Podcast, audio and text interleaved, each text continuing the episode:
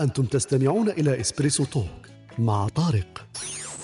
يأتيكم يوميا من الثامنة إلى الحادية عشر. تجدون فيها موسيقى، حوارات، أقوال، عبر وعبارات. استمتاع واستفادة يوميا. استمتاع واستفادة يوميا. صباح الخير عليكم. أهلا وسهلا. آه، صباح الخير أختي سمية أختي أمينة أحمد ليزيد. أهلا وسهلا بكم في هذه الصباحية المباركة إن شاء الله. اليوم راح نحكي إن شاء الله على آه، نقطة مهمة هي حكاية المستقبل. The future l'avenir. هذوما نقاط مهمين ونسيو كيفاش نطرقوا لهم آه، ب- بصفات مختلفة. donc آه، في المجال التكنولوجي ولا في المجال النفسي وفي مجال آه، أكيد إحنا مؤمنين ومسلمين donc في حكاية القضاء والقدر donc حوايج جايين في المستقبل في ال future إحنا ما نقدرش نتحكموا فيهم.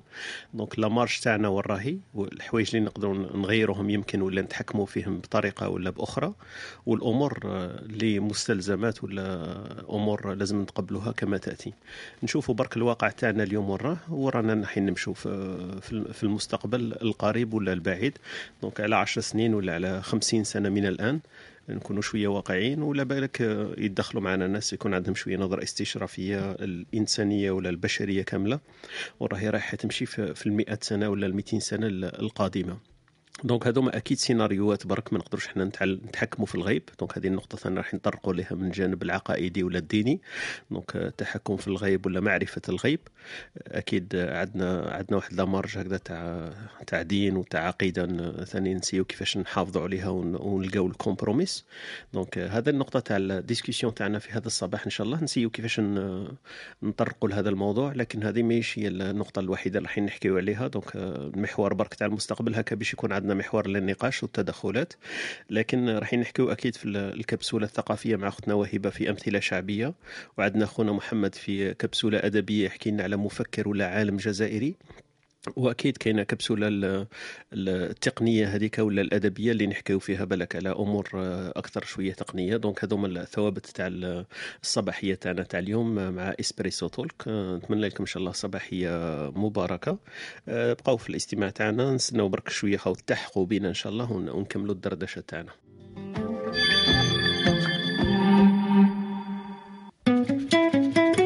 أنتم تستمعون إلى إسبريسو توك مع طارق. يأتيكم يوميا من الثامنة إلى الحادية عشر.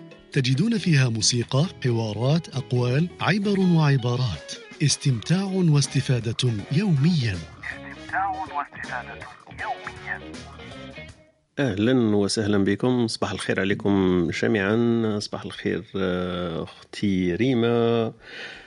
آه، اختنا رميسة اخونا نصر الدين سارة محمد أحمد خويا عقبة كمال الدين عمر يونس أمينة وسمية. أهلا وسهلا بكم في هذه الصباحيه إن شاء الله تكون مباركه عليكم. راح نحكيو في موضوع الدردشة تاعنا إن شاء الله على المستقبل اللي يكون هو إن شاء الله محور الحوار تاعنا.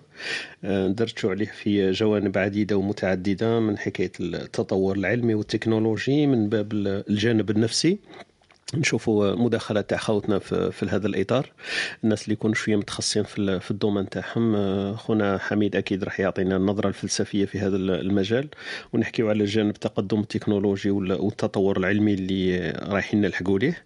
وأكيد راح نطرقوا إلى ال- الجانب العقائدي ولا الديني في في هذه الحكاية لأنه يتعلق بقضاء بحكاية ال- القضاء والقدر ولا حكاية الغيب وعلم الغيب. donc في أمور إحنا يمكن ما عندناش une marge تاع manœuvre كبير في كبيرة فيها.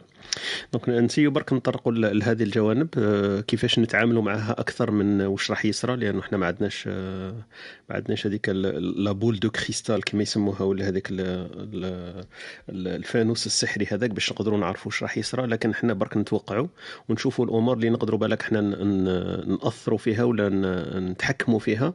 بدل ما ما نقعدوا نتلقاو برك في الأمور اللي راح تجينا ونكونوا جدار صد برك وماناش عارفين وراه وراه المستقبل تاعنا رايح ولا وناس واحد آخرين يتحكموا فيه؟ إحنا نعرفوا في المجال التكنولوجيا اليوم عندها واحد الأثر كبير حتى على الجانب الشخصي ولا النفسي تاعنا. لما نحكيو على التطور التكنولوجي ماشي تطور تكنولوجي في الروبوتات والتسلا والسيارات ولا الطاقات المتجددة فقط لكن ثاني في حكاية التكنولوجيا واستعمال التكنولوجيا. donc إحنا رانا نستعملوا في في ال Clubhouse نستعملوا في ال iPhone نستعملوا في, في الواي نستعملوا في الإنترنت نستعملوا في هذه الأمور كامل.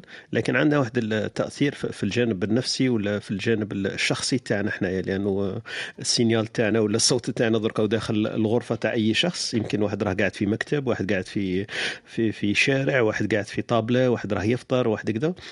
donc الأمور هذه تاع الأمور التقنيه ولا التكنولوجيا واش راح يصرى في المستقبل راح تاثر لو حتى بجانب بسيط من حياه تاعنا اللي راح نعيشوها. donc كل هذه آه، كاين امور إحنا مستلزمات نتقبلوها لكن الأجيال الجاية ماناش عارفين كيفاش راح تتعامل مع هذه الطريقة. إحنا يمكن من الجيل اللي فينا أغلبية يمكن آه، عاشوا مع الإنترنت والتكنولوجيا لكن فيه جيل لما كانوا هما صغار ما كانش كاين الإنترنت ما كانش كاين ال smartphone ما كانش كاين العملية هذه عن بعد الجراحة عن بعد.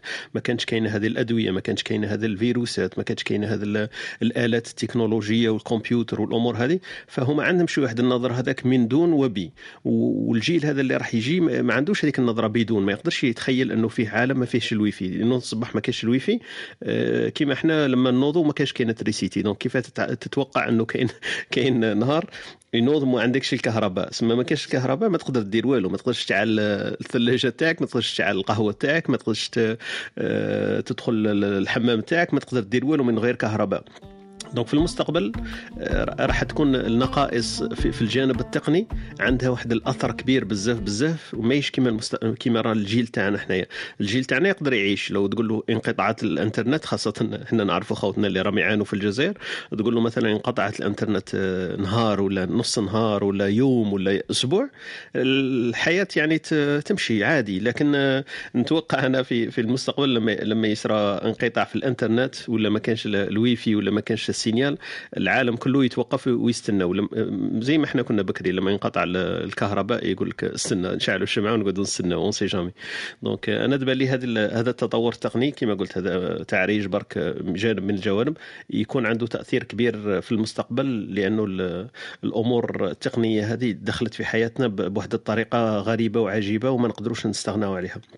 كما قلت أكيد راح نلحقوا إلى العامل النفسي لأنه هذه التغيرات والأمور هذه اللي راح تتطور في حياتنا هذا برك جزء لأنه الجزء الثاني اللي إحنا أغلبية الناس ما يحكوش عليه هو الإنسان هذا في ذاته كيفاش راح يتعامل مع هذا التطور.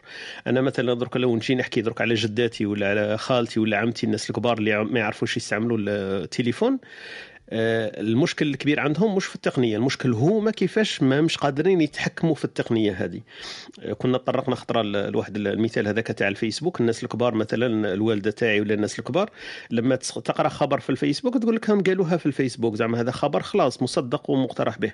لكن هما عندهم واحد واحد العجز كيفاش يتعاملوا ولا هما كيفاه ما مش قادرين يتعاملوا مع مع التكنولوجيا الجديدة. حنايا راح نكونوا هذيك الجدة ولا هذا الجد. في العشرين سنة الجاية هذه لو كون ما نتماشاوش يمكن إحنا نكونوا كبار. مانيش عارف أنا ربي يطول في أعمارنا. نكونوا كبار تظهر يمكن تكنولوجيا واحدة أخرى كامل إحنا ما نقدروش نتحكموا فيها. لكن الجانب اللي بالك نطرحوه أكثر من بعد مع مع ضيوف تاعنا اللي يطلعوا معنا أنه الإنسان هذا كيفاش هو نفسيا يحضر نفسه لهذا هذه القفزة ولا هذه الطفرة اللي راح تصرى حتى لو ما تكونش بشكل كبير راح تكون أكيد العالم اللي راح نعيشوه بعد خمسين سنة ما يكونش العالم اللي رانا عايشين فيه اليوم. فالجانب النفسي تاع الشخص هذا في ذاته ثاني مهم شوية كيفاش كيفاش نتعاملوا معه. وأكيد راح نلحقوا إلى حكاية كما حكيت عليها أنا حكاية الأمور العقائدية إلى أي مدى إحنا نقدروا نتحكموا شوية في الغيب وما هي المسؤولية تاعنا كيفاش إحنا نأثروا في المستقبل تاعنا القادم. زعما هذه أمور غيبية أمور قضاء وقدر أي واحد ممكن مؤمن ولا متدين يقدر يقول لك أنا ما عنديش دخل في الغيب. الله قدر لي والله قرر وكذا. donc هذه الأمور الغيبية والعقائدية نقدروا نشوفوا la marge تاعنا وراها est-ce que صح إحنا نقعدوا نستناو عند الباب تاع الجامع ونشوفوا واش ينزل علينا من بركات وخيرات. ولا لازم عندنا شوية marge تاع مسؤولية لازم نعملوا ونشوفوا هذاك القضاء والقدر آه، تجي نقطة ثانية. ماشي النقطة الأولى اللي لازم إحنا نتوكلوا كل شيء ونمسحوا نمسحوا الموس كما نقولوا بالعامية تاعنا. donc هذه شوية ال sujet تاع الدردشة اللي حبيت نحكي فيها نحدوا برك التخصصات لأنه نشوفوا كل واحد في المجال تاعو لأنه أكيد الزاوية اللي ينظر بها مش هي هذيك الزاوية العامة تاع تاع الناس كامل. donc كل واحد في التخصص تاعو هكذا باش نشوفوا آه، يكون عندنا نظرة إجمالية إن شاء الله. السلام عليكم أخي طارق. إن شاء الله تكونوا بخير وعافية. وأنا أردت أن أشارككم مداخلتي آه، من خلال هذا الأوديو. آه، إن شاء الله تكونوا كاملة بصحة وعافية. المستقبل لو سألت أي إنسان عن المستقبل أو مستقبل تخصصه لكتب مجلدات وبالتالي المستقبل هذا هو مهم جدا لأغلبيتنا. لكنه يولد من الجانب النفسي دون أن أستطيل لأني حبيت نذكر آه، بعض الأمور العلمية آه، لأنه يولد الكثير من التعلق بالمستقبل يولد الكثير من من الكسل والكثير من العجز هذا من الناحية النفسية. من الناحية اللغوية يقول أن المستقبل في بعض اللغات غير موجودة أصلا هذه الكلمة لأنهم يعتبرون أن آه، المستقبل سيكون حاضرا قادما. وهذا الأصل في كلمة مستقبل هي هذه الكلمة من الناحية الفلسفية يقول لك هي أضيفت للتفريق بين اللحظة واللحظة التي تليها. يعني أنت مثلا أنا خالد مثلا بعد دقيقة سأكون أنا خالد لكن حاضرا أصلا في تلك اللحظة.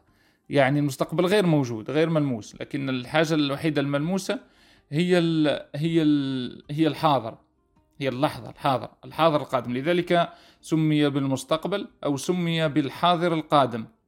يعني الإنسان يعيش حاضره لكن قادما. من بين اللغات التي تقول أن أن المستقبل غير موجود وأنه يسموا يعتقدونه حاضر اللغة الفنلندية مثلا. آه، أردت أن أشير هنا إلى عبقري عبقري زمانه يسمى أيضا صانع القرن العشرين هو نيكولا تسلا الوحيد الذي آه، جن جنونه وأراد الاتصال بالمستقبل لأنه آه، توقع وجود جراثيم وفيروسات سوف تغزو العالم وسوف تقضي عليه ولا يوجد حلها إلا في المستقبل. فأراد نيكولا تسلا من خلال تلك التجارب الأخيرة قبل أن يعزل عن المجتمع العلمي آه، وأن يشوه حتى يموت فأراد أن يخبرهم بأن الحل آه، لهذه الفيروسات والجراثيم التي ستغزو العالم سوف يكون من المستقبل. فأردت فقط أن أعطي نبذة تاريخية على هذا العالم آه، نيكولا تسلا هو عالم ولد في صربيا 1856 آه، هو من عائلة فقيرة جدا لكنها مهتمة بعلوم الكهرباء. كانت والدته دائما تحثه على الاختراع والتطوير في مجال الهندسة الكهربائية. آه، تخرج في صربيا ثم عمل في بودابست آه، في ما يسمى بمعمل البرق آنذاك. ومن ذاك جاته الفكرة نتاع ال induction motor ما يسمى بالمحرك الحثي. آه، هو محرك يعمل بالحث الذاتي يعني auto induction غادر أوروبا لنيويورك لأنه كان يريد أن يتصل بإيديسون ويطور أبحاثه. آه، غادر لأنه كان فقيرا جدا ولا وعندما وصل لنيويورك يقال أن لم يكن لديه إلا عنوان إديسون آنذاك. ف... فوظفه إديسون لتطوير الكثير من أبحاثه لكن سرعان ما آه، ما تفارق بعد أشهر آه، بسبب العلاقة التجارية العلمية المتضاربة لأن اختلاف في شخصيتهما كان يقال أن شخصية إديسون له عقلية سلطوية تجارية كان آه، يفكر كثيرا في التجارة. لكن إيديسون آه، لكن تسلا كانت له عقلية علمية بحتة. إيديسون آه، طور الكثير. لذلك سمي بصانع القرن العشرين لأنه كان له الفضل في تطوير أجهزة ال telecommunication والراديو. رغم أنها لم تنسب إليه أولا لكن بعد ذلك استطاعت المحكمة أن تثبت أن هذه كل هذه الاختراعات له. آه، طور كرة البلازما. مثلا كانت له أصلا حتى فكرة smartphone كانت من عند تسلا في عام 1901 آه، بالإضافة إلى ال AC آه، وما إلى ذلك. آه، بداية 1895 كانت آه، اللحظة الفارقة في حياة آه، تسلا لأنه تسلا أراد أن يسافر عبر الزمن وأثبت أنه إذا مثلا طبقنا حقل كهرومغناطيسي بملايين الفولت سوف يكون هناك تغير في الزمكان تغير في الزمان وفي المكان. وادعى بعد ذلك ادعى بعد ذلك أنه طبق آه، هذه آه، التجربة آه، وغير الزمان والمكان أو تشوه وكما قال هو استطاع أن يرى الحاضر والماضي والمستقبل في آن واحد. لكن صديقه أيضا قال ذلك وادعى أيضا أن أنه اضطر إلى أن أن يغلق ذلك المحرك حتى لا يموت تسلا. بعد ذلك هوجم تسلا من قبل العلماء آه، وعزل علميا آه، حتى توفي. آه، أردت فقط من خلال هذا البودكاست أن أشير إلى العبقري أو رغم إنجازاته وصناعته للقرن العشرين. هذا العبقري نيكولا تسلا ادعاءه الأخير بأنه أراد الذهاب للمستقبل جعله يعزل ويشوه ثم مات بعدها. مات مخبئا الكثير من الأسرار حول تجربته الأخيرة. آه، أردت فقط أن أشير إليه لأنه هو المجنون الوحيد آه، الذي أراد آه، الذهاب إلى المستقبل.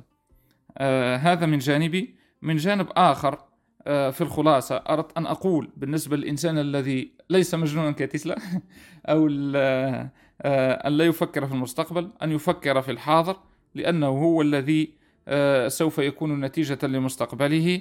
لأن المستقبل هو حصاد لما سوف تكتبه في الحاضر يعني إذا جلست تتعلم شيء فأنت تستعد للحاضر القادم اللي هو المستقبل باستعمال الماضي وتعيش حاضرك القادم بشكل أفضل. كما يقال آه، وهنا بيت القصيد وهنا كان تسلا يتحدث.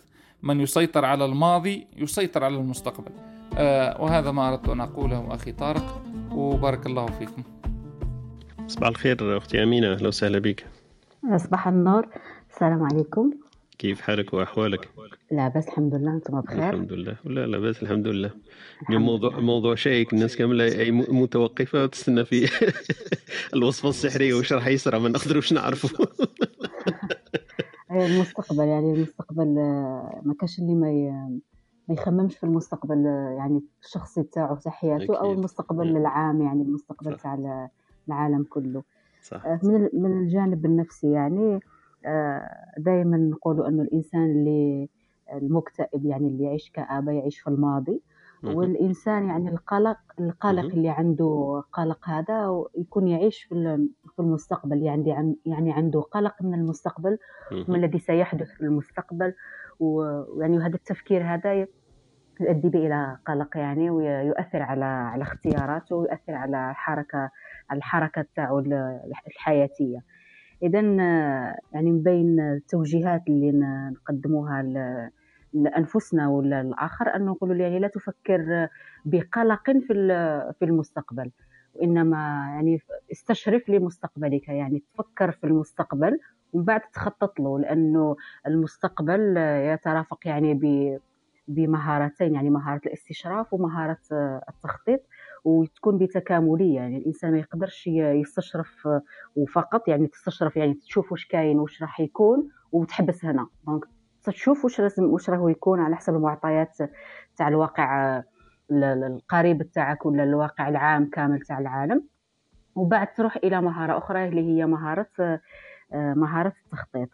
أنا دائما كي نتفكر ولا كيجي في بالي كلمة المستقبل يجي في بالي عالم المستقبليات يعني أو مفكر في المستقبليات المغربي المهدي منجرة. يعني الذي كانت عنده تنبؤات بمستقبل الشعوب الشرق الأوسط وحتى مستقبل تركيا ومستقبل العالم كله. إذا الاستفادة من مثل هذا المفكرين في يعني في قراءاتهم للمستقبل حاجة تعاوننا بزاف لإدراك العالم إدراك التجارب الكبيرة العالمية باش الإنسان يوضع نفسه يتموضع يعني داخل داخل الحياة ويكون عنده وعي تاريخي. لأنه الوعي التاريخي هذا يسمح لنا بالاستشراف ويسمح لنا بالتخطيط له. إذا المستقبل عنده شروط كبيرة من بينها أنه الإنسان يكون عنده وعي تاريخي. اللي ما يعرفش التاريخ ما راحش يقدر يتموضع ويعرف ما الذي سيحدث أو ما الذي ممكن أن يكون. لأنه ولما الإنسان ما يكونش عنده وعي تاريخي راح يعيش التكرار القهري التكرار القهري التاريخي. يعني تولي آه نقولوا التاريخ يعيد نفسه؟ إنما هو التاريخ لا يعيد نفسه ولكن وعينا إحنا بالتاريخ هذاك الغير ناضج الناقص هو الذي يجعل الأحداث تتكرر وتاريخنا هذا يصبح قهريا. يعني نعيش عوض ما نعيش تجديد تاريخي نعيش يعني قهرا تاريخيا. اذا الوعي ضروري حتى الإنسان يعني آه، يكون عنده فعل في في التاريخ ويكون عنده آه، أو يستطيع أن يتنبأ بالمستقبل أحسن. دونك هذا واش نقدر نقول الآن وبعد إن شاء الله نعاودوا نواصلوا الحديث عن المستقبل. و... إذا اللي يحب يعني يزيد ي... ي... يعني يتفتح على عالم المستقبليات يقدر يشوف المهدي المنجرة كأول يعني مفكر مغاربي. كان عنده يعني إضافات كثيرة على حول المستقبل وقراءته كثيرة. يعطيكم الصحة. بارك الله فيك أختي امين يعطيك الصحه المداخلة تاعك هذه؟ أنا أصلا ما كنتش نعرف هذا المهدي منجر هو مفكر استشراف يعني عنده توقعات آه، نظرة مستقبلية لما لما سيكون عليه الفكر ولا العلم ولا في أي مجال هو آه، امين يمكن تقول لنا أكثر؟ هو عنده نظرة شمولية يعني في كل في كل المجالات يعني يعتبر يعني اللقب الذي يطلق عليه هو عالم المستقبليات. يعني المستقبليات مش غير مستقبل واحد إنما مستقبليات. يعني المجال الاجتماعي الاقتصادي الثقافي السياسي التاريخي يعني كل المجالات عنده نظرة شمولية. وكان يعني عنده وزن في في الساحة العلمية. بارك الله فيك يعطيك الصحة أختي أمينة. أه التحق بنا أخونا حميد أه أكيد راح تكون عندنا ثاني تطرقات إلى هذا المجال أه المجال المستقبل. ال future donc راح نحكيو عليه من مجال حكاية التطور العلمي والطبي والتكنولوجي أكيد لكن الجانب النفسي والشخصي أكيد ثاني يلعب دور كبير لأنه الإنسان كما قلتي أختي أمينة يسبح في حيزين حيز الأنا donc هو الإنسان بذاته الشخص هذا وحيز المحيط اللي راه حوله donc المحيط اللي حوله هو أكثر هذا اللي نحكيو عليه حنايا حكاية التطور التكنولوجي ولا العلمي ولا التقني ولا الأمور هذه اللي رانا نعيشوها اليوم في المحيط تاعنا. لكن الانا هذيك آه، عندها دور كبير ولازم إحنا ثاني نكونوا متأقلمين الا أنه الحيز تاعنا اللي نعيشوا ولا نتعيشوا فيه راح يتغير ويكون فيه أمور آه، يمكن تكون جديدة علينا ويمكن تكون مش جديدة. يمكن إحنا اللي رانا الصورة اللي رانا راسمينها صورة يمكن آه، كما نقولوا استشرافية أكثر من من اللي يلزم النقاط هذه ما نلحقش نلحقوا لها إلا بعد 200 300 سنة. ويمكن العكس الاستشراف تاعنا تاع 50 سنة يمكن يوقع في ثلاثة ولا خمس سنين السنين القادمة. دونك هذه كما قلت عندها ثاني واحد البعد واحد آخر اللي نحكيو عليه من بعد إنه حكاية الجانب العقائدي وعلم الغيب والتحكم في الأمور هذه ولا إلهاء أنفسنا بهذه الأمور إنه كل شيء قضاء وقدر. دونك آه، الجانب العقائدي أكيد راح يلعب دور وأكيد نطرقوا له مع المتداخلين ولا المداخلات اللي راح نبدأو بها الصباحية تاعنا اليوم. آه، اخونا حميد صباح الخير. السلام عليكم. كيف راكم دايرين؟ إن شاء الله راكم بخير خير. أهلا حميد. راكم دايرين؟ صباح. كيف حالك وأحوالك؟ الحمد لله يا رب. آه يا مليح. حميد هذا ال sujet تاعك اليوم بامتياز. لا لا والله والو أنا نسمعكم آه أنا نسمع حميد واش راح يقول لنا اليوم في في الاستشراف ولا المستقبل؟ راح يدير لنا قالت لنا أختنا أمينة يدير لنا محفز يدير لنا مثبط هي عندها الحق. إلا كنت من la jeune génération وعندك بزاف الطاقة الإبداعية والأمور هذه راح تشوفها بلي محفز آه، تستنى نهارات باش يعقبوا. تشوف هذيك ملي كنا صغار آه، يقولوا لك العيد تقول لهم قداه قداه مرة نرقدوا. خمس مرات نرقدوا ومن بعد يجي العيد. donc هكذا كي تكون صغير تكون متحفز بزاف بزاف ويبان لك باللي الوقت راه يمشي ضدك. لكن لما تكون في واحد ال- mode واحد آخر واحد واحد الحيز واحد آخر يبان لك باللي العكس عندك des tâches بزاف عندك أمور كبار والوقت راه هو يجري ضدك. سما لازم اللي تقضيها اللي تقضيها اليوم ماذا بك؟ راه قضيتها البارح. donc كاين أمور تبان بالعكس. كاين واحد ال break break-even مانيش عارف أنا واش من واش من سن ولا واش من situation نقدروا نخصوها فيه إنه ساعات الوقت تعود تسنى فيه باش يفوت يا بسرعة يا ببطء. donc أنت هذيك العجلة المشكل تاعها انك انت ما تحكمش فيها. donc في كلتا الحالتين. راك تشوف باللي ال- عامل الوقت هذا آه، وال sujet هذا تاعنا مربوط بزاف بالوقت. زعما شئنا أو أبينا كل شيء مربوط بالوقت. إذا حددنا له أهداف مربوطة بالوقت وإذا حددنا له قال أمور استشرافية وأمور تقنية وكذا ثاني مربوطة بالوقت. سما عامل الوقت يلعب دور كبير والمشكل فيه إنه إحنا ما نتحكموش فيه اطلاقا. ما عندنا حتى آلة زمن ولا عفسة نقدروا نكسيليرو بها الوقت ولا نوخروا بها الوقت. فأكيد هذا يسبب ضغط نفسي وإحباط شوية للإنسان كما كتقولنا أختنا أمينة قبيل إنه الإنسان ما يا يصرى له هذاك التثبيط يا يصرى له هذاك التحفيز الزايد عن عن اللزوم يا يرجع يدرس في التاريخ باش يستشرف شوية واش راح يصرى بما أنه صرى هذا وهذا وهذا في ال 200 500 سنة الماضية فإحنا من المحتمل أن يكون هكذا وهكذا. وهذا الكاتب اللي عطاته لنا أختنا أمينة المهدي منجرة دونك يمكن من الناس هذو اللي كانت عنده شوية هذيك هذيك الطاقة هذيك تاع التحليل. أنه يقدر يستشرف شوية بما أنه آه، رسم آلة ال- الوقت التاريخ درس شوية التاريخ يقدر يعرف à peu près الإنسان كيفاش يقدر يتطور في ال- في المستقبل. حميد آه، ماذا تقول لنا في كلمة المستقبل؟ نبدأوها برك بالتحليل البسيط وبعد نروحوا. أنا نبدأ لكم إلى حبيت آه، بخالتي. donc أنا عندي خالتي دائما نعرضها معايا كي نبداو الرومات تاعنا. وهذه خالتي واسمها ويكيبيديا donc خالتي ويكيبيديا واش تقول لي؟ تقول لي هو كل ما سيحدث في وقت بعد الوقت الحاضر. زعما المستقبل ما يقدرش يكون وقت بصح مضى هذاك يسموه تاريخ. donc آه، وقت بعد الحاضر ويعتبر وصوله لا مفر منه بسبب وجود الوقت وقوانين الفيزياء. ونظرا للطبيعة الجلية للواقع وحتمية الطبيعة مفهوم المستقبل والخلود موضوعان رئيسيان في الفلسفة والدين والعلم واستعصت أعظم العقول على الدوام إيجاد تحديد لهما غير مثير للجدل يشيع استخدام التصور الخطي للوقت باعتبار المس- المستقبل هو جزء من خط الزمن المتوقع له أن يحدث.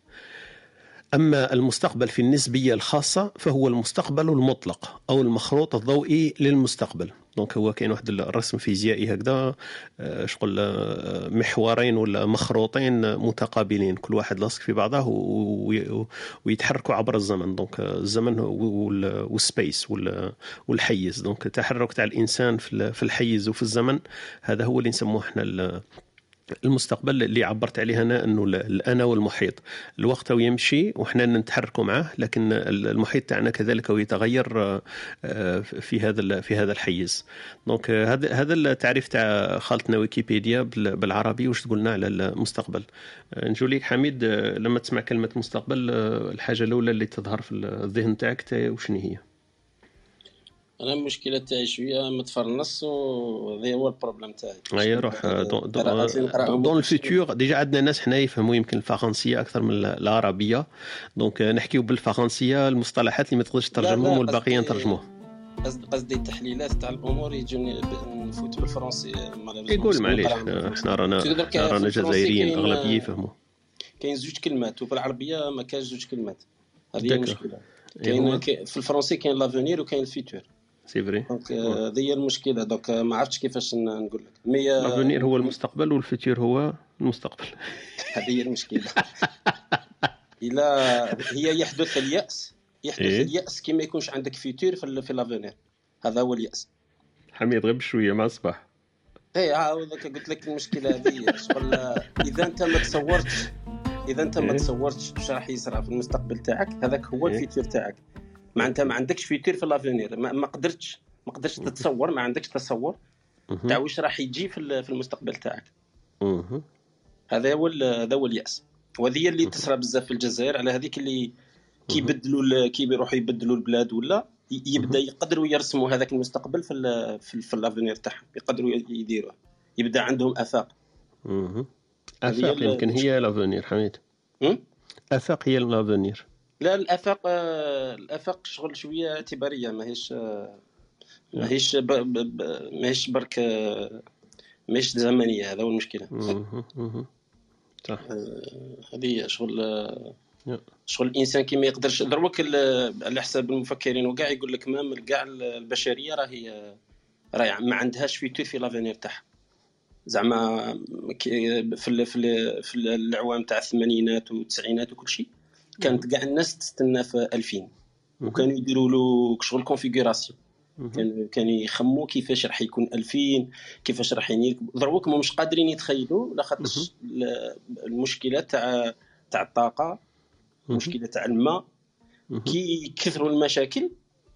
واش يصرى يصرى يصرى شغل يبداو يعاودوا يرجعوا لل- للماضي يعاودوا يزينوا الماضي وهذه اللي صاريه في ال vintage وفي ال nostalgie صح donc آه، المشكلة c'est que كل مرة ما ما تقدرش شغل تخاف من المستقبل راك. راح تزين ال- الماضي تاعك. وبالأحرى إذا كنت من هذوك اللي عندهم nostalgie بزاف وتبدأ تزين في الماضي تاعك باينة باللي ماكش قادر ترسم المستقبل في l'avenir تاعك. هذا هو المشكل. لكن هذا هذا طبيعي عادي normal هذا حميد إنه ال- الإنسان يمشي من نقطة لازم له نقطة الانطلاق. الانطلاق تقدر تكون الحاضر ولا التاريخ donc الماضي تاعك. هو هو الحاضر هي المشكلة وين راهي؟ paradoxe وين راهي. كيفاش تقدر تتخيل. مستقبل اللي الح- الحركات تاعك ولا ولا ولا السلوك تاعك اللي راك راح ديرو الآن؟ النشاط اللي راك راح ديرو الآن هو اللي راح يرسم لك المستقبل تاعك. كيفاش هذه هي. تتخيل هذه هي المشكلة الكبيرة. هذه المعادلة الصعبة هذه اللي, اللي أنا حطيتها في وبالم-. وبالمعطيات اللي عندهم المعطيات اللي كاين. دروك ال- ال- واش قاعدين نديروا م- م- راه- شغل ما نقدروش نتصوروا المستقبل هذا هو المشكلة. معناتها كاين غياب تام على ال- هذاك ال- ال futur اللي كاين في l'avenir. ما, ما, ما قدرناش. لأنه ال- المعلومات اللي عندنا الآن كارثية. فالخطاب تحول من بكري زمان شغل كانوا يقولوا شا كانوا يقولوا؟ كانوا يقولوا راح نديروا ثورة révolution ومن بعد صارت الآن يديروا آه، راح الآن يهضروا على catastrophe إلى روماركيت يهضروا بزاف على les catastrophes ما كاش révolution معناتها بلي دائما. الاستشراف تاعهم رايح دائما باللي الماء ماش راح يكون كاين راح نكونوا بزاف في الأرض. آه، إلى كملنا هكذا ال- ال énergie آه، راح تكمل. دائما هكذا. دائما عندنا آه، نظرة استشرافية سيئة. هذا هو هي اللي صار الآن. انت تشوف فيها سيئه لكن هي يمكن مش برك مش كما أنا. نقولوا باش مش أنا لا لا قصدي آه، على النقطة هذه النقطة أنه ال- كما قلت لي النظرة الاستشرافية دائما سيئة و- وتثير دائما كيف يسموها les- sonnettes d'alarme آه، دير دائما هذيك آه، تد- تدق ناقوسات الخطر. donc من هذاك الباب هذاك يمكن هو برك لأنه حابين حابين يتحكموا ويجتمعوا في المستقبل بطريقة تكون أكبر وحابين يكون هذه النقطة اللي اللي نديتها من الحديث تاعك أنه الحاضر هو مستقبل في الماضي. الحاضر اللي أنا عايشينه اليوم هو المستقبل تاع واحد النقطة في الزمن كانت في الماضي. لكن ال- paradoxe ولا ال paradoxe ولا المعضلة في هذا الحاضر إنه هو كذلك الذي يبني المستقبل تاعنا في المستقبل. donc راح يكون عندنا واحد النقطة في المستقبل. donc واش رانا نديرو درك؟ راح يكون عنده واحد التأثير على واش راح يصرى في المستقبل. صح؟ شوف عندك عندك مستقبل لو جاي صح؟ ومن بعدك. أنت تعرف حاجة. تعرف باللي الأفعال اللي راك ولا الأعمال اللي راك تعمل فيهم الآن. هما اللي راح يحدوا الرسم تاعك تاع المستقبل صح. ومن بعد أنت تجي تعمل في الحاضر تلقى ما عندكش. ما ما ما, ما, عندكش كيفاش مجال الحركة ما عندكش. فهمتني. واش واش راح دير واش راح دير باش تنقص من la consommation تاع ال énergie؟ واش راح دير صح. واش راح لا، لا، دير هذه باش تنقص من. الغازات تاع هذاك؟ واش صح، تقدر لأن- دير لأنه هذه déjà- النظره التشاؤميه فهمت المشكلة وين راهي.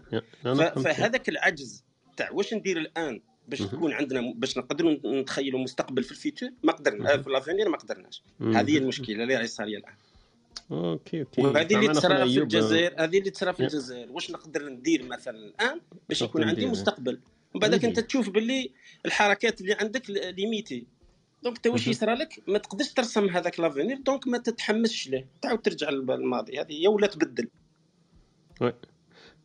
OK طلع معنا. خونا ايوب باش ما نطولوش عليه. خونا ايوب صباح الخير ونكملوا بعد الدردشة تاعنا إن شاء الله في ذا المحور تاع المستقبل. خويا ايوب ما خليكش طول بزاف لأنه على بالي ال- الحضور تاعك تانا يسعدنا ويشرفنا والمداخلة تاعك هكذا نبداو بها إن شاء الله في هذا الصباح. أيوب أهلا وسهلا بك. أهلا وسهلا بك أستاذ طارق وتحية طيبة لك وتحية أطيب إلى كل المتواجدون في هذا الروم المبارك. اللي حقيقه يعني أنا أتشرف أن أكون متواجدا فيه. أهلا وسهلا بك. اليوم ستكون قصيره وربما ستكون ساذجه إلى إلى حد ما ألا وهي أن الإنسان ما دام ما دام الماضي فات لماذا نتحسر عليه؟ وما دام المستقبل مجهول لماذا؟ آه، لماذا نستعجله؟ ولا لماذا؟ أنا أنا أتحدث كفرد مانيش مانيش نتحدث عن المجتمع أصلا مش. نتحدث عن المجتمع أنا اتحدث أنا أنا كفرد. أنا ما دام المستقبل لا أعلمه. أنا لماذا اتشائم فيه. ولماذا؟ والماضي ما دام فات لماذا أتحسر عليه؟ فات ولم يرجع. والمستقبل شيء غيبي أنا لا أعلمه. هذا. شيء. ولكن الإنسان يظل أن يحذوه التفاؤل وأن يعمل للعيش نتاعو. أنت عايش. أنت ابن اللحظة. عيشها بسلام. ل- مهم. ل- لأنه وما يدرك لعلك تموت آه، بعد دقيقة. هذا من جهة. اذا أنا علاه ما نعيش اللحظة تاعي؟ ب- آه، آه، بسلام. وهذا الطاقة. إذا كنا إحنا إذا كنا إحنا نقراو التاريخ الله لا يجعلها ما تكملش اليوم قبل غدوه كاع. ب- ب- باغي ما نعيشوش بلا طاقة. نعيشوا. نعيشوا نعيشوا كيما عاشوا اللي قبلنا آه، أنا ولكن أنا ال- الأستاذ اللي كان يت- يتحدث أستاذ عبد الحميد. حميد عجبني ال- الكلام تاعو فيه يعني فيه هو بعض اذا إحنا بقى ما نبقاوش متخوفين. ألو؟ نسمعوك نسمعوك أيوب. ما نبداو ما نبقاوش متخوفين من هذا المستقبل. علاه نبقاو متخوفين منه. و- وخاصة إحنا المؤمنون بالله عز وجل. ربي عاطينا الدنيا كيف تكمل لك فاهمني هذا هذا الكوفيد ولا مش راح هذا هو اللي راح يفني يعني إحنا في قرآننا لا زالت الدنيا تتواصل ولا وماهوش رايح فيضان هو اللي راح يهلك الدنيا فاهمني هذا الدنيا هذا الدنيا عندها عندها واحد المراحل تمر بها باه تخلص فاهمني وهذه المراحل إحنا في الدين تاعنا أنا أتحدث ك كإنسان مسلم ما مانيش نتحدث كاين اللي يقول لك آه وخلاص هاي راهي نهاية العالم. ما إلى نهاية العالم أو اول نهاية العالم عندها عندها علامات. بداية هي ظهور الشمس من مغربها. ها إذا إذا ظهرت فاقرا على الدنيا السلام ولا يقبل أي عمل خيري. الإنسان. داره إذا لم يكن من قبل من قبل خيرا. أنا رأيي يعني ما نبقاوش ما نبقاوش ما نبقاوش نتشائموا في المستقبل ونحن لا نعلم. راني راني معاك الاستشراف مليح. الاستشراف مليح من خلال الواقع اللي رانا عايشينه. نقدروا. نديروا عملية استشرافية للمستقبل.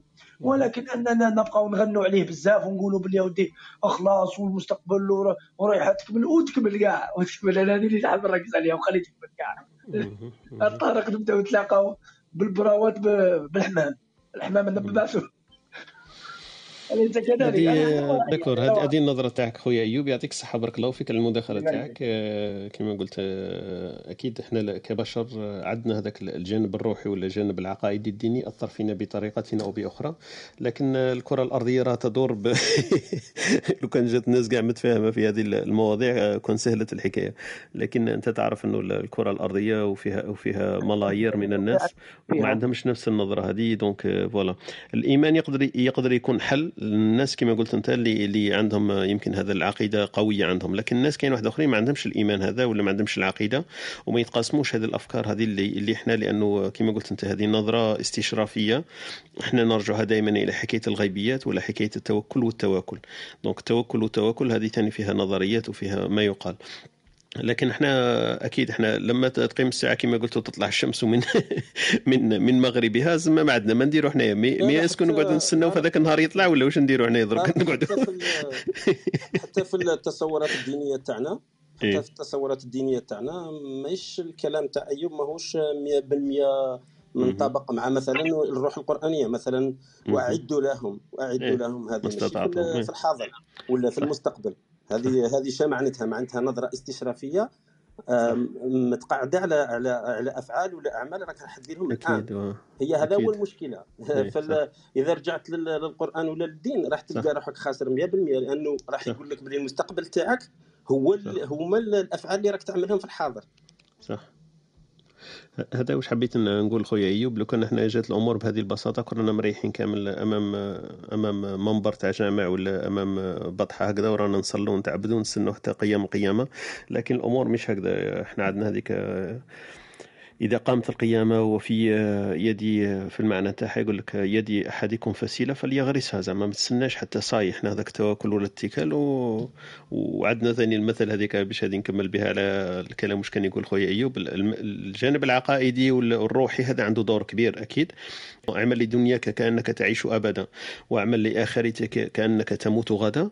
هذه تبين لنا باللي لازم نعمل كيلكو بار. ما نقدرش نستناو إحنا ونامنوا ونقولوا خلاص إحنا الغيبيات مؤمنين أنه ستحدث ستحدث ويوم الآخر وكون ما يكونش عندنا الإنترنت نبعثوا الحمام الداجل أنا نشبونس باللي الحياة تاعنا مش بديت البساطة هذه؟ أنا ما قلتش ما نعملوش. أنا قلت ما نبقاوش نغنوا على هذه متخوفين. إيه، ما نغنوا، نعملوش إيه، بالعكس. إيه، صح صح. بارك الله فيك خونا إيوب. يعطيك الصحة على المداخلة تاعك. البارح خونا إيوب كان كان خاو بالعكس كانوا بالعكس. أستاذ طارق. نسمعك يا إيوب. أيوه. بالعكس إحنا لازم نعملوا نعملوا بكل ما أوتينا من قوة حتى نعيش اللحظة بسلام. قلت لك يا أخي صح. قلت لك أنت ماكش رايح انت يا انت يا أنت أنت انت كان هاللي راك رايح تموت؟ هاك تخليها وليدك وليد وليدك وليد وليدك هكذا. إحنا ماشي ما نعملوش. بصح ما نبقاوش متحصرين حتى الهستيريا من المستقبل. هذا واش حبيت نقول أصلا أنا كاع من كلامي. لا لا يعطيك الصحة أيوب. لا لا فهمتك. أنا مانيش نعقب على الكلام تاعك. يعني نحكي برك باش نكملوا برك في الدردشة تاعنا. نقاط من النقاط اللي باش نقدروا نعملوا لازم لازم يكون عندنا مخططات. donc إحنا. باش باش نديروا العمل تاعنا لازم يكون عندنا مخطط وعندنا أهداف وعندنا مرسومة في الزمن وكل شيء. رانا نحكيو برك على هذيك المخططات اللي إحنا نسموها مستقبل في يومنا هذا لأنه الماضي مازال ما لحقتش. المستقبل. voilà. هذه هي. والحاضر يصنع المستقبل. المستقبل. voilà. والماضي يصنع الحاضر. voilà donc حنا رانا في هذيك النقطة هذيك أنه ما هي المدى تاع الاستعداد تاعنا ولا هي ما هي القدرات تاعنا la marge تاع ال manœuvre هذيك الحيز اللي إحنا عندنا نقدروا ننشطوا فيه في يومنا هذا بالإمكانيات اللي راهي عندنا اليوم بالعلم اللي راه عندنا اليوم بالطاقة اللي راهي عندنا اليوم لأنه إحنا اليوم أيوب ما نكذبوش على رواحنا الأجيال اللي قبلها ما كانش عندها هذه الطاقة مدمرة كما اليوم الأجيال اللي راهي عايشة في يومنا هذه. يومنا هذا الإنسان الإنسان عنده واحد الطاقه مدمرة يقدر يدمر الكوكب هذا لو كان يحب في عشر سنين ما, يقدرش يبان. لا- إحنا كعرب وكمسلمين أصبحنا لا شيء وهذا هو المشكل. شوف العلم جاي من عندنا. الدين الدين يحثنا على العلم ولكن إحنا تخاذلنا وتقاعسنا ويعني وخلينا دائما هذيك النظرة ال- ال- ال- التافهة اللي هذوك الكفار هذوك ربي سخرهم لنا أنت تدخل للجامع وما وما مم. تخرجش منه وانت تقول أنا شفتهم أنا في الجامعة يقرأ في الطب. دخل هذا هذا الميدان السلفي حبس الطب. جاب طابلة دار فيها المسك. وراني وراني نخدم في الأمة. قلت له أنا راك تخدم فينا؟ هناك ماشي في الأمة. وين راك تخدم في الأمة. لازم لازم شوف شوف. أستاذ طارق أنا نتقلق من الصوالح ما تقلقش ايوب ما لا تقلقش لا والله. إحنا لازم تكون عندنا علاقة وطيدة. اسمعني أنا هذا ونختمه ونترك الجماعه ونترك الجماعه يفيدونا. لازم تكون عندنا علاقة وطيدة تكاملية بين العلوم الحياتية والعلوم الشرعية. صح. ما كاش منها ما كاش منها أنا نروح للعلوم الشرعيه صح إن الله عز وجل يحاسبنا على الحد الأدنى من العلم الشرعي لخاطر ليه؟ خاطر به نعبد الرب. ولكن ولكن إحنا إحنا كقوم إحنا كان الأجدر بنا أن نكون نحن في الريادة. علاه. الدين تاعنا يحث على العلم. إحنا علاه علاه زيرو. ما فهمتش؟ انا إحنا علاه مستهلكون والإنتاج في الجزائر وإحنا في تمرست يعني إحنا ماناش منتجون. كاع ما ما, ما إحنا ماناش حابين نقلعوا ماناش حابين نديماريو. وهذا مشكل هذاك بحد ذاته. هذا مشكل. أقضى على المستقبل وعلى مستقبل المستقبل. كاع صح صح. هذا رايي على كل يعطيك الصحة أخويا أيوب بارك الله فيك. كاين جانب كبير من من الواقع ومن من الصحة. واش راك تقول أنت؟ يمكن يمكن الخطأ تاع تاع كما قلت أنت تاع المجتمع تاعنا أنه رحنا بزاف لهذاك هذاك الحوار ولا هذاك التفكير هذاك تاع باللي راح راح تقوم القيامة راح تقوم القيامة وحنا داخلين الجنة داخلين الجنة. وصحيح. يمكن هذاك هذاك الفهم الخاطئ يمكن تاعنا تاع المصطلحات. آه، شوية شوية خلانا شوية متخلفين ومازلنا نغني على الأطلال وحنا كنا السائدين وحنا كنا الرواد. ما تدخل قال لي. إيه إيه. وش قال لك؟ والله ما ادخلها وش قال لك أيوب؟ هنيئا لك هنيئا لك أنت ما تدخل الجنة قال لي. شوف زين الجنة تدخلها بعملك صح ربي ربي منحي لك حاجة. اذا كان صبرت وخدمت عليها قاعد تدخل. بصح وكم من أعمى خالدا في جهنم. ما ماشي الضار ماشي المشكلة أنك اعمى ولا ولا عبك غير إحنا غير الجنه الجنه الجنه الجنة تدخلها بالعمل. صح صح. الجنة تدخلها بالعمل. ربي ما يحتاج كما قلت ما ربي ما يحتاج باش يتيستينا ولا باش يدير لنا الجنة ديريكت مباشره على هذيك حطنا في الدنيا يمكن باش نعمل وباش نشوف الآثار تاع العمل تاعنا وكما نقولوا إحنا إحنا نتمتع بها لأنه رب كما نقولوا الرب عز وجل ما يحتاج إنه يتمتع بالعمل تاعنا. إحنا يمكن هذاك يكون عندنا هذيك النفحة ولا هذيك النشوة إنه أنشأنا شيء ولا ما أنشأنا شيء فهذاك كما قلت لك هذه جوانب شوية عقائدية في في نظرة المستقبل ما نقدرش نتفاداوها أكيد لكن هي جانب برك بسيط من من النظرة هذه تاع كلمة المستقبل لأنه فيها فيها كثير كثير الأمور اللي, اللي تخرج على الجانب العقائدي ولا الديني هذاك مش حاب ندخلوا فيه بزاف. لكن مليح إنك لمحت ليه أنت خويا أيوب بطريقتك وصح واش تقول كاين فيه منه جانب كبير من الواقع. بارك الله فيك خويا أيوب. نعاودوا نرجعوا لحميد حميد النظرة الاستشرافية والإحباط عند الجزائريين لأنه ما عندوش la marge de manœuvre في الحاضر تاعو بزاف. لما يشوف à gauche و à droite يلقى روحه باللي مbloqué بزاف. سما هو لازم له يخدم درك باش باش المستقبل تاعو يتحسن. أنت سميته l'avenir donc هو l'avenir هذاك بالفرنسية باش يحسن المستقبل اللي هو ال futur. وحنايا في الجزائر كما قلت la marge de manœuvre تاعنا وين تجي تحرك تلقاها مbloquية. سما تجي تتحرك باش تبدل ال futur تاعك ويولي عندك avenir أحسن تلقى روحكم مbloqué من الجهتين. وهذا وش يسبب؟ قلت لي قلت لي يسبب الإحباط عند عند الشاب ولا عند الإنسان الجزائري بصفة عامة.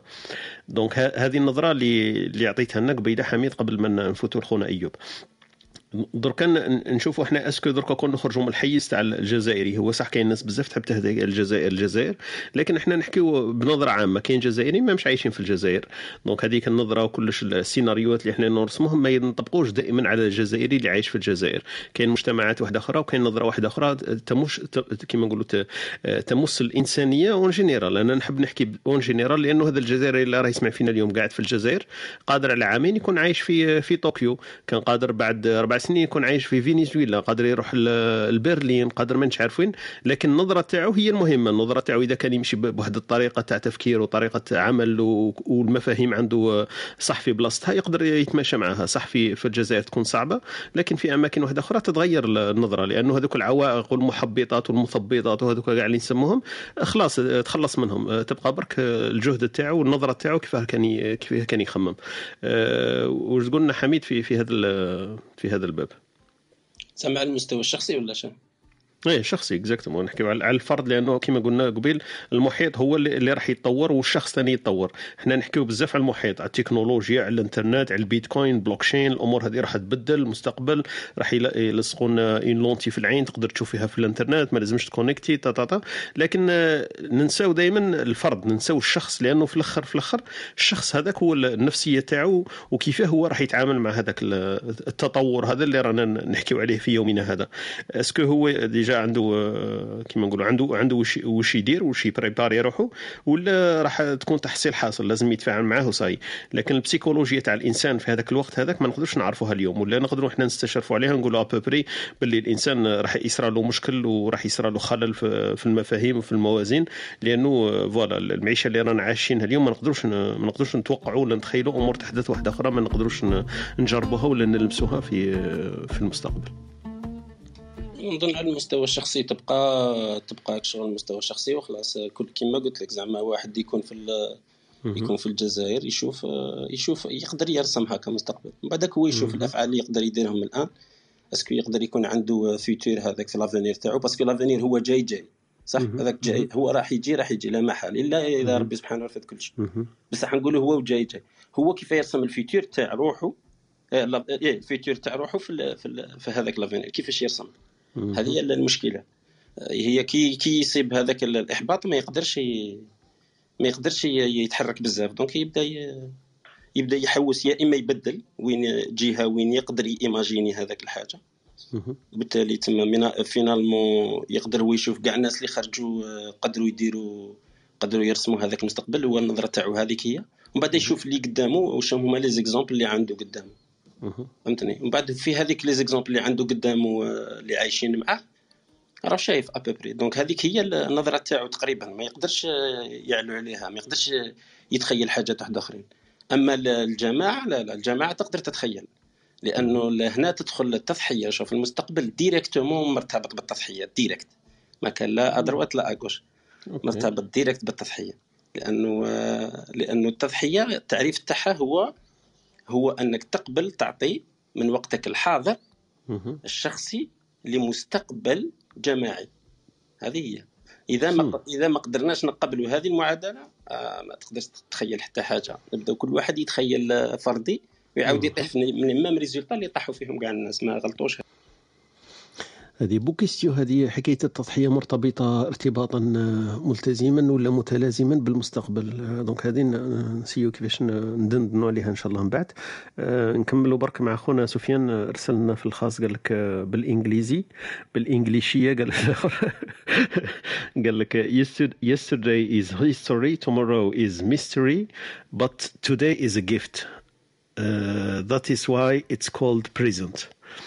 donc هذا المشاركة تاع خونا سفيان. قال لك الماضي الماضي هو التاريخ والمستقبل هو mystery هو هو مجهول. لهذا لأنه الأسماء بالإنجليزية تطيح على بعضها. لهذا يدعى يدعى بالجيفت هو الجائزة. لكن بالإنجليزي بالعربي ما نقدرش نترجموها قد قلت. لكن هذه المشاركة تاع خونا سفيان. سفيان يعطيك الصحة بارك الله فيك. كان معنا واحد الأخ أرسل لي تانيك في الخاص مشاركة تاعو. سنسي كيفاش نقراها. قالنا المستقبل ليس وجهة تذهب إليها وإنما هو امتداد لحاضرنا ونحن من نرسم ملامحه. ومكوناته علينا أن ندرك بأن المستقبل لا- يبنى من عدم وإنما يقوم على أساس تراكمية الماضي والحاضر. تحياتي للجميع ولو قامت الساعة في يد أحدكم فسيلة فليغرس. هذا المثل اللي طرحنا له بال آه، شكرا آه، أخونا اللي أرسلنا بالمشاركة هذه. donc voilà donc هذه المشاركات تاع تاع خاوتنا اللي في هذا الصباح. إذا كان واحد آخر حاب يطلع معنا ويثري النقاش تاعنا. أهلا وسهلا. sinon نكملوا في الدندنة تاعنا تاع الصباحية. نديروا برك فاصل هكذا بسيط ونرجعوا نكملوا في في حكاية التضحية المرتبطة ارتباطا إلزاميا بالمستقبل. هذه النقطة اللي وصلنا لها في الحديث تاعنا تاع اليوم حول نقطة المستقبل future future. وزادنا كلمة واحدة أخرى باش تسهلنا الحكاية قال لك l'avenir donc voilà هذوما قاعدين كلمات مترابطة ومتلازمة مع بعضها البعض. ندندن حولها في هذه الصباحية إن شاء الله. فاصل بسيط ونرجع إن شاء الله نكملوا الحوار تاعنا.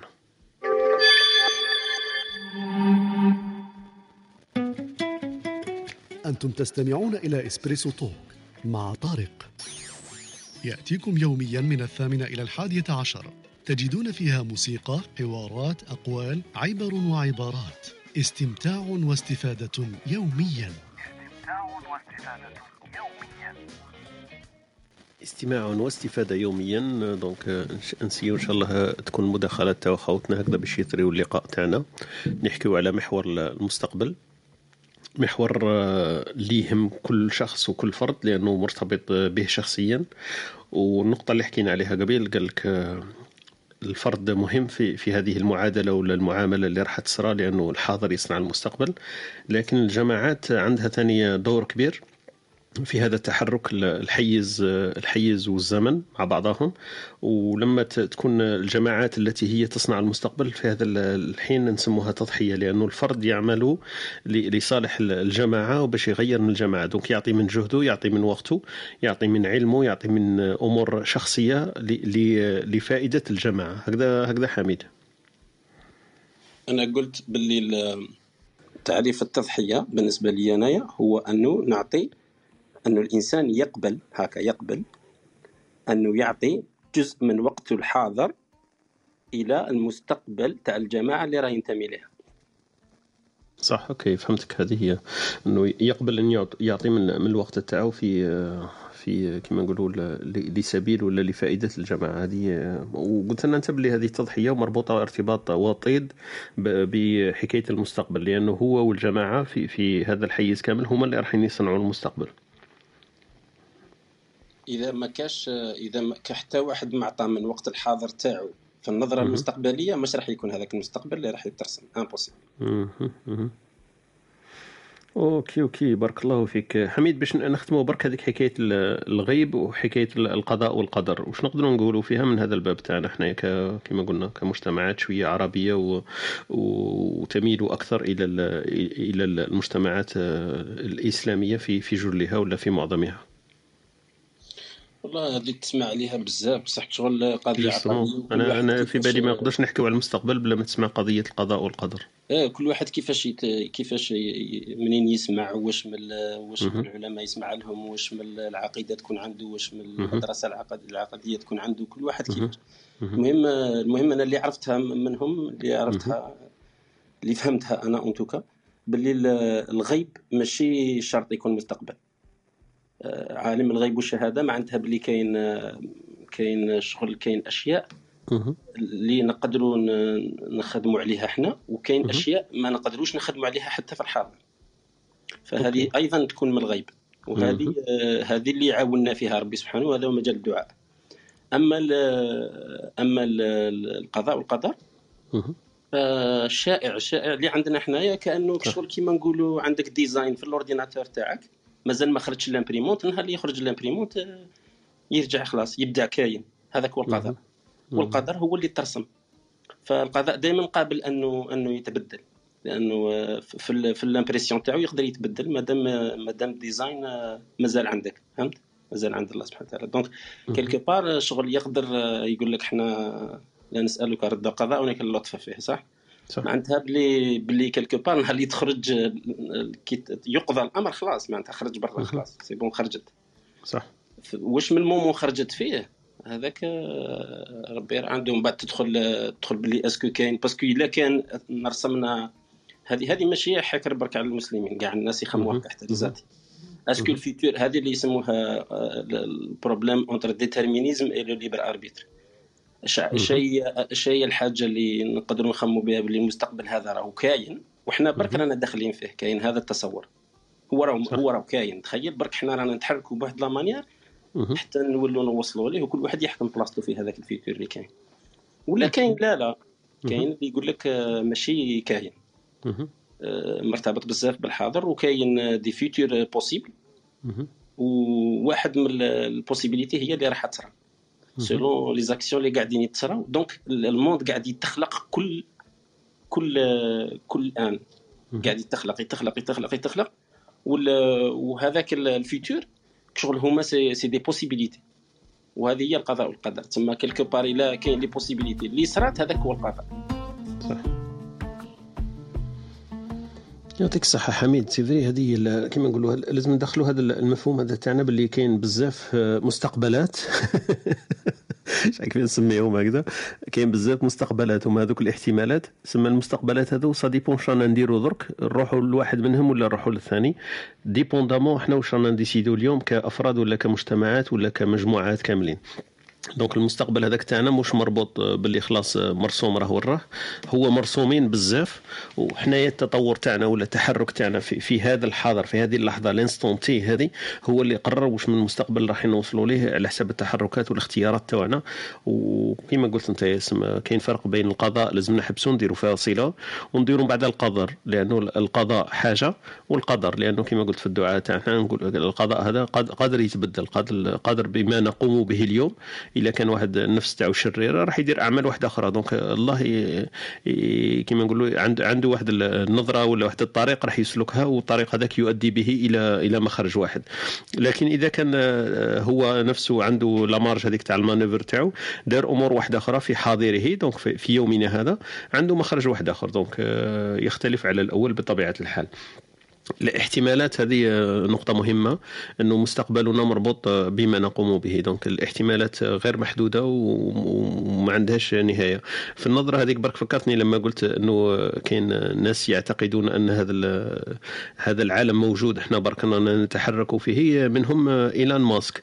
إيلان ماسك قال لهم في, في واحد ال interview تاعو قال لهم باللي أنا راني حاس باللي الحياة تاعنا قاعدين c'est un grand un grand jeu شغل لعبة هكذا داخله حنايا برك. رانا حاسين باللي واش راه يصرى لنا راه هكذاك راه طبيعي وهو شوية عنده واحد النظرة شوية كيما نقولوا مخلطة شوية في الراس تاعو. لكن هو عنده واحد العقيدة هكذا يقول لك باللي ما عارف إلا تراجع لها ولا ما تراجع قال لهم باللي أنني حاس باللي رانا قاعدين داخلين فيها grand jeu لعبة كبيرة. وكل شيء هذا مدروس وملعوب وكل شيء ورانا في un grand jeu informatique كما حبيتوا هكذا تربطوه بال informatique. قال رانا في un grand jeu informatique وكل شيء راه يحصل لنا c'était calculé. donc على حسب واش رانا نديرو تبان باللي طبيعي وهي مش طبيعي.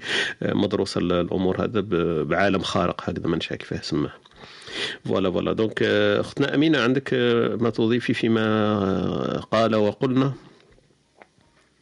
يعطيكم الصحة. هي كما قال عبد الحميد بين l'avenir وال futur l'avenir هو القادم واش راه جاي. وال futur هذاك هو واش كيفاش راح نستقبلوه c'est-à-dire واش كيفاش راح نستقبلوه؟ واش راهو جاي؟ donc حتى اللغة العربية تقدر تمد لنا المصطلحين مستقبل وقادم donc اللي راهو قادم واش هو وكيفاش حنا راح راح راح نستقبلوه. عندنا مجموعة من الأسئلة اللي نطرحوا على أنفسنا آه، تحضيرا للقادم هذا وكيفاش ندخلوا في القادم هذا.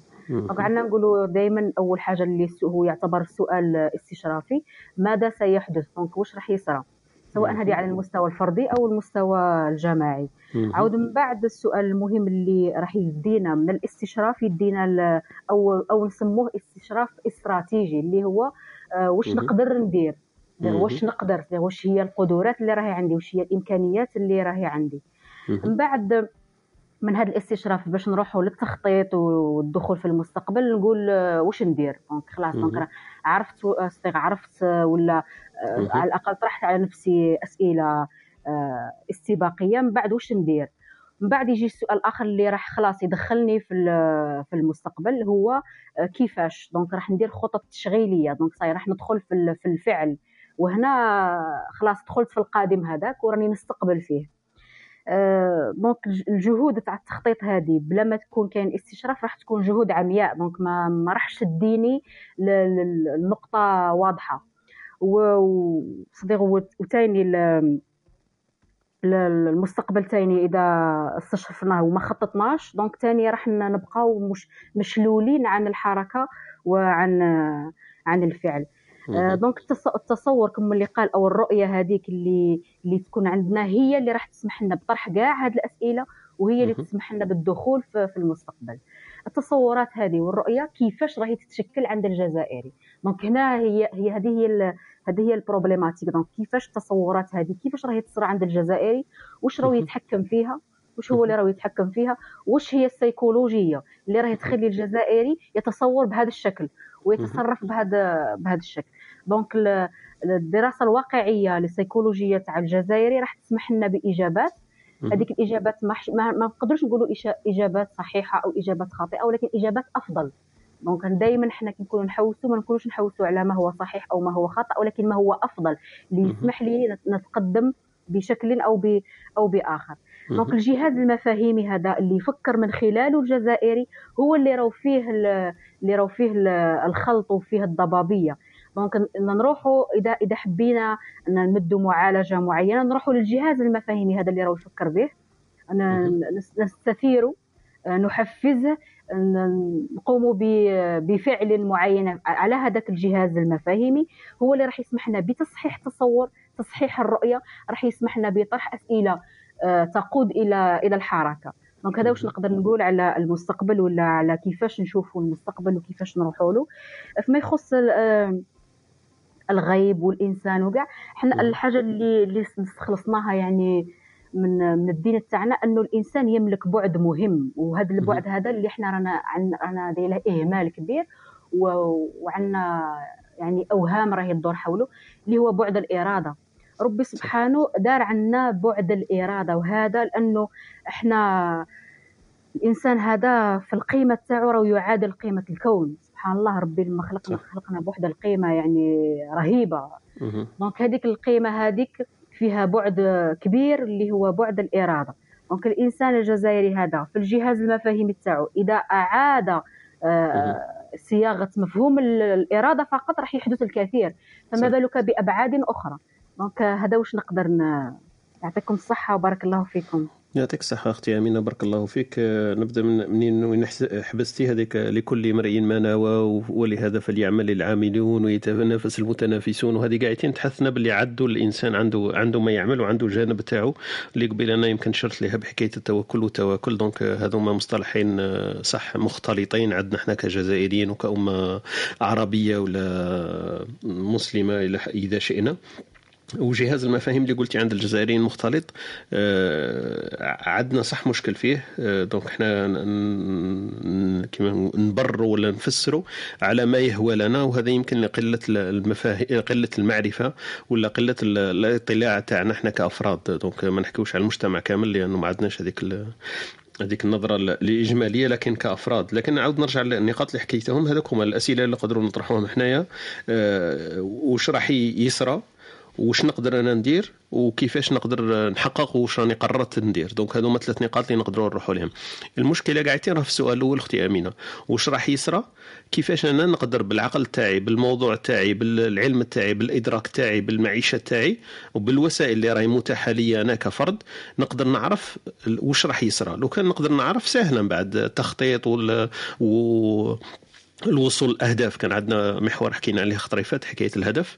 دونك آه، الأهداف باش نضعها وكذا ومن بعد ما عنديش عذر. لو كنت عارف أنا واش راح يصرى وبرك أنا ما اتخذتش الإجراءات ولا ما دخلتش الأهداف وما خططتش وما عملتش سهلة نقدر نمسح نمسح كما نقولوا العذر في أنا. نقول أنا برك ما ما حبيتش نغير في في الاستشراف هذاك تاعي ولا في النظرة واش راح يصرى لنا في المستقبل. أنا تبان لي قاعدين كما نقولوا المشكل قاعدين محطوط في هذيك السؤال الأول واش رايح يصرى وما هي المؤهلات تاعي أنا اللي تمكنني باش نعرف واش راح يصرى دونك المستقبل هذا هذا هذا كما نقولوا الإعجاز تاعو إنه إحنا ما نقدروش نعرفوه. نقدروا برك نتخيلوا نتوقعوا بما عندنا من معطيات. وتبقى déjà وشكون حنا هذه؟ آه، نحط عليها 70 خط هذه آه، كي نقول حنايا معناها كفرد ولا كمجتمع ولا كبشرية. donc ثاني تختلف آه، هذا هذا المفهوم. وأكيد لا, لا يستويان. مثلا واحد عنده علم وواحد ما عندوش علم لا يستويان. تسألي أنت واحد إمام يعطيك النظرة الدينية لهذا المفهوم. تسألي واحد في علم التكنولوجيا والبيتكوين وكاع يعطيك نظرة بيتكوينية لهذا المفهوم. تسألي واحد في عالم الطب ولا في عالم علوم الأحياء يعطيك نظرة طبيعية في هذا المفهوم. تسألي واحد علم النفس ولا كذا يعطيك نظرة واحدة أخرى. المشكل تاعنا إحنا إحنا نتحرك كأفراد ومن واجبنا أن نتحرك كأفراد. لكن المؤثر المؤثرات كما كان يقول خويا حميد قبيل هي تؤثر على الجماعة وهذا هو اللي سماها قال قبل لي مرتبطة كثير بحكاية التضحية. لازم كل واحد منا يحط يدلو بدلوه وباش نساهموا باش نغيروا المستقبل تاعنا لأنه المستقبل لما يتغير ما يتغيرش علي أنا كفرد راح يتغير على الجماعة كاملة يتغير على الأمة كامل على الدولة كامل على البشرية كامل. الأمور اللي أنا نغيروا فيها اليوم راح يكون عندها تأثير على الناس كامل حتى هي وبدات يمكن بأفراد لكن في الأخيرة المنتوج تاعها ولا العائد تاعها راح يكون على على حضارة كاملة على أمة كاملة على بشرية كاملة. دونك هذا هو شوية الديلام اللي, اللي في المعادلة هذه اللي صعيب علينا إحنا كأفراد نفهموه وكما قلت لكم كل واحد من من لا فيزيون تاعو ولا من وجهة النظر تاعو. نرحب خاوتنا اللي راهم طالعين معنا اليوم في هذا الصباح المبارك إن شاء الله. إحنا ندندن حول محور المستقبل. وكما قلت لكم فكرة برك نحكيو عليها ليست ليست لا إعطاء محاضرات ولا نصائح لكن شفت باللي نقطة مهمة نقدروا نحكيو عليها. خونا العربي ومعنا مستمع خوتنا ياسمين خونا أحمد خوتنا مروة خوتنا آه، خونا وسيم خونا إسحاق سفيان صدراتي خونا الوناس خونا رميسة خونا زوين معنا في هذا الصباح الأستاذ محمد شريفة ومعنا في هذا الصباح يسعدنا حضورك أستاذ. نتنقلوا معه يمكن بعدين إلى الكبسولة الأدبية. أخونا صلاح ومعنا يونس. أهلا وسهلا بكم صلاح ويونس. أختنا أميمة المستمعة المواظبة ولا الدائمه معنا. أختنا وردة كذلك وعقبة. أهلا وسهلا بكم. أختنا سمية ثانيك صباح الخير. دونك نصبحوا عليهم كامل. أهلا وسهلا بكم في هذا الصباحية الإسبريسو تولك نحكيو فيها إن شاء الله على محور المستقبل. نديروا برك فاصل ونرجعوا إن شاء الله الاستاذ محمد. لما تكون مستعد قول لي برك نفوتوا إلى الكبسولة الأدبية معك إن شاء الله في الحديث على مفكر أو عالم أو أديب أو كاتب جزائري إن شاء الله. نديروا الفاصل ونعود إن شاء الله بعد قليل.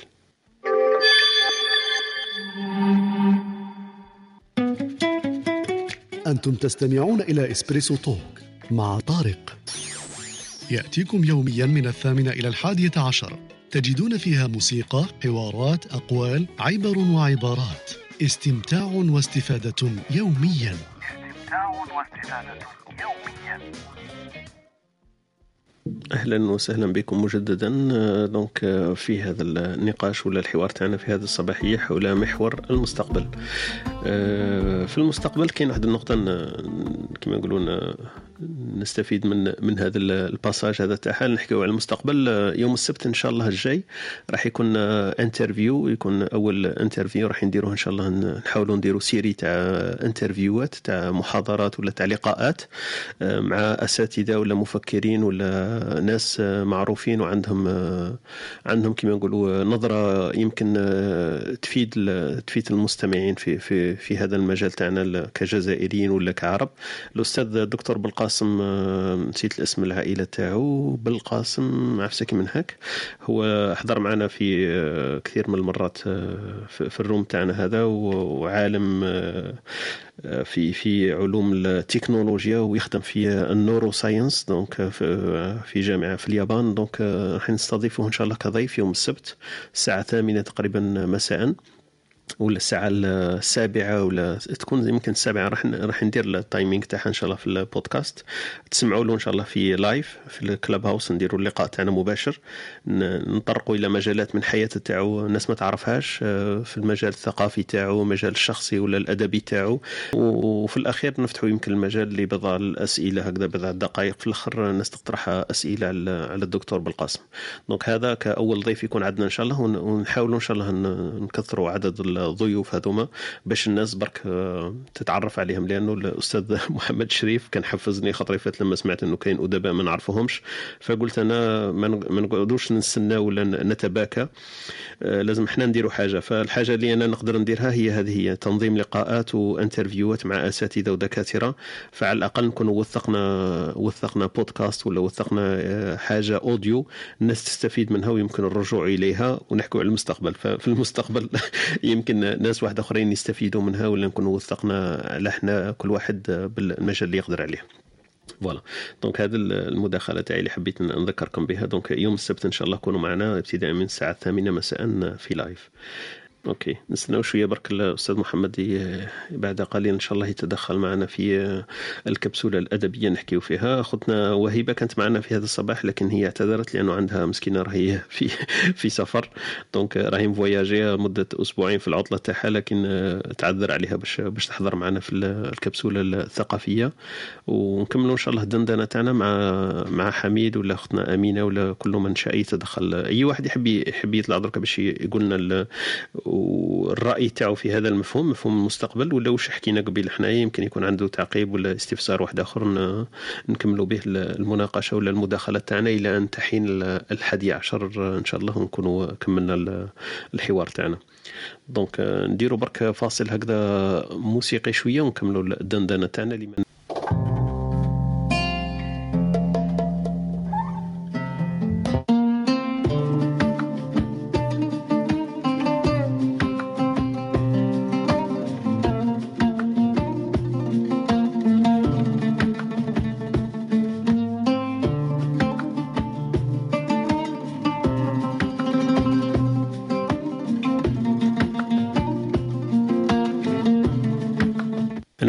نسمع صلاح آه، الخمس سنين الجايين كيف راه يشوف في روحه صلاح؟ يحكي لنا على صلاح بعد خمس سنين ولا بعد عشر سنين؟ كان صلاح تطلع وتقول لنا بعد خمس سنين كيفاش نشوفوك؟ est-ce que تكون تسمع فينا في ال Clubhouse ولا وين تكون؟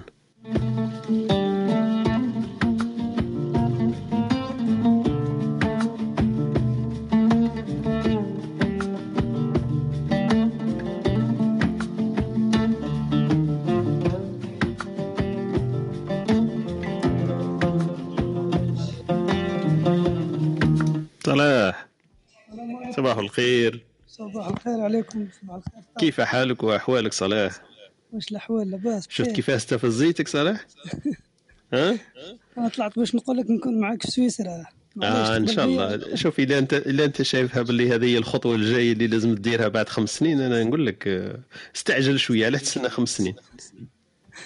آه أنت طرقيت خمس سنين قلت لك directe خمس سنين. أنا خمس سنين. بصح قبلها هي نروحوا ثلاث سنين. ثلاث سنين وين تكون إن شاء الله؟ لا ثلاث سنين كون مازال هذا كملت قراية. إيه؟ راني ندير l'expérience هنايا نخدم أوكي. كاش عام expérience هنا أوكي. بعد إن شاء الله نجي لكم. إن شاء الله. كيما نقولوا sky is the limit ما عندك حتى حد أنت. علاه لا لا لو تكون داخلة في مشاريعك ومخططاتك وتتوافق مع كيما نقولوا الأهداف تاعك آه، ور- وراه المشكل. كاين مشاكل؟ هذوك لازم عندك خمس سنين باه تنحي المشاكل برك. إن شاء الله يا الصحه اني مستمع. يعطيك مستمتع جدا. أنت صح من المخططين تاع خمس سنين عشر سنين قادر يكون عندك هدف؟ parce que الخطره اللي حكينا على الأهداف. المستقبل راه شوية مرتبط بحكاية الأهداف. أنا ال- الم- الم- بعيدة المدى نسي نديرهم بصح. قريبة المدى آه، مانيش مليح فيهم. ندير من داك نديرهم من داك ما نديرهم بصح. مدى البعيدة المدى نسي نديرهم. مهم. مهم. OK. مليح مليح يعطيك الصحة أخويا صلاح بارك الله فيك. رجع معنا خونا عبد الحميد. عبد الحميد نكملوا الدندنة تاعنا ما بين لا وجد خونا محمد إن شاء الله في الكبسولة الأدبية. نحكيو إن شاء الله على مفكر ولا أديب جزائري. الخطرة فاتت كنا حكينا على بن عيسى بن عبد النبي صح الاسم تاعو. phénomène remarqué واحد واحد المفكر الفرنسي. phénomène هذا عجيب. يسموه ال phénomène du retournement des poussettes. راك شغل تخيل قال لك آه، الإنسان ولا عنده problème في الرؤية. المستقبلية تاعو من نهار اللي ولاو بدلوا la poussette شغل. la poussette كانت مع الأول آه، الطفل اللي يكون داير لوالديه. فكان يشوف ال passé تاعو وهكا يقدر يقدم يعرف. منين جاي. قال لك كي كي يدوروها الجهة اللي من كي يدوروها الجهة الجهة اللي من أثرت على العقل تاعو طرحت له البوصلة ولا كيف سي فري هو هو قبل قبل كانوا سي فري كانت البوسيت كما راك تقول كان كيكون كيكون يمشي يكون العالم تاعو قاعدين هي الأم تاعو تتحرك. الصورة هذيك لاصقه فيها وهي تتحرك يشوف يشوف بال- بالعكس لما يمشي. وكي داروها بالعكس كما قلت الروتورنمون تاع البوسيت ولا ولا يشوف العالم قدامه كامل بصح تاثيره شنو تأثير إيجابي سلبي ولا لا كيفاش؟ تأثير سلبي تأثير سلبي اللي خلاه ما ما, ما يشوفش بزاف في ال passé تاعو المهم تقدر ترجع ل l'étude تاع السيد هذا اوليفيي غاي واسمه اوليفيي غاي تشوف. ال retournement des poussettes تشوف جب على بالك بصح. اللي اللي بغيت نقولها برك. كاينة حاجة. importante c'est que على حسب ما يحكوا دركا كاين كاين فرق ما بين l'innovation و le progrès هذه على حسب Étienne Klein كي يحكي على ال futur و l'avenir Étienne. Klein يقول لك باللي كاين problème ما بين l'innovation وال progrès راح دار هو étude لقى باللي في الهضرات كاع تاع les politiciens وفي الهضرات تاع كاع. الناس les discours publics لقى باللي le mot progrès هذا بدا يروح. ومن بعدك في 2007 تقريبا راح كاع وت- وت remplaça ب le mot innovation وال- وال- وال- وال- والفرق ما بيناتهم آه، جاي جايك شغل أساسي. لأنه l'innovation راك تحل في مشاكل راهي تصرى درك الآن. بصح بلا ما يكون عندك تفكير في المستقبل. alors que le progrès هو رسم تاع مستقبل شغل configuration تاع مستقبل ومن بعد تخدم عليها عن طريق التضحية باش توصل ليها. ففي في المعنى هنا ضاعت ضاعت الرؤية المستقبلية. وين كي دخلوا les nouveaux ingénieurs يسموهم هذو جدد هذو اللي راهم كاع قابضين الواب وكل شيء قال لك هما ي maîtrisو مليح شا قاعدين يصنعوا بصح ما ي maîtrisو والو شتا راح تصنع الحاجة اللي صنعوها. هذه هي المشكلة الكبيرة كاع.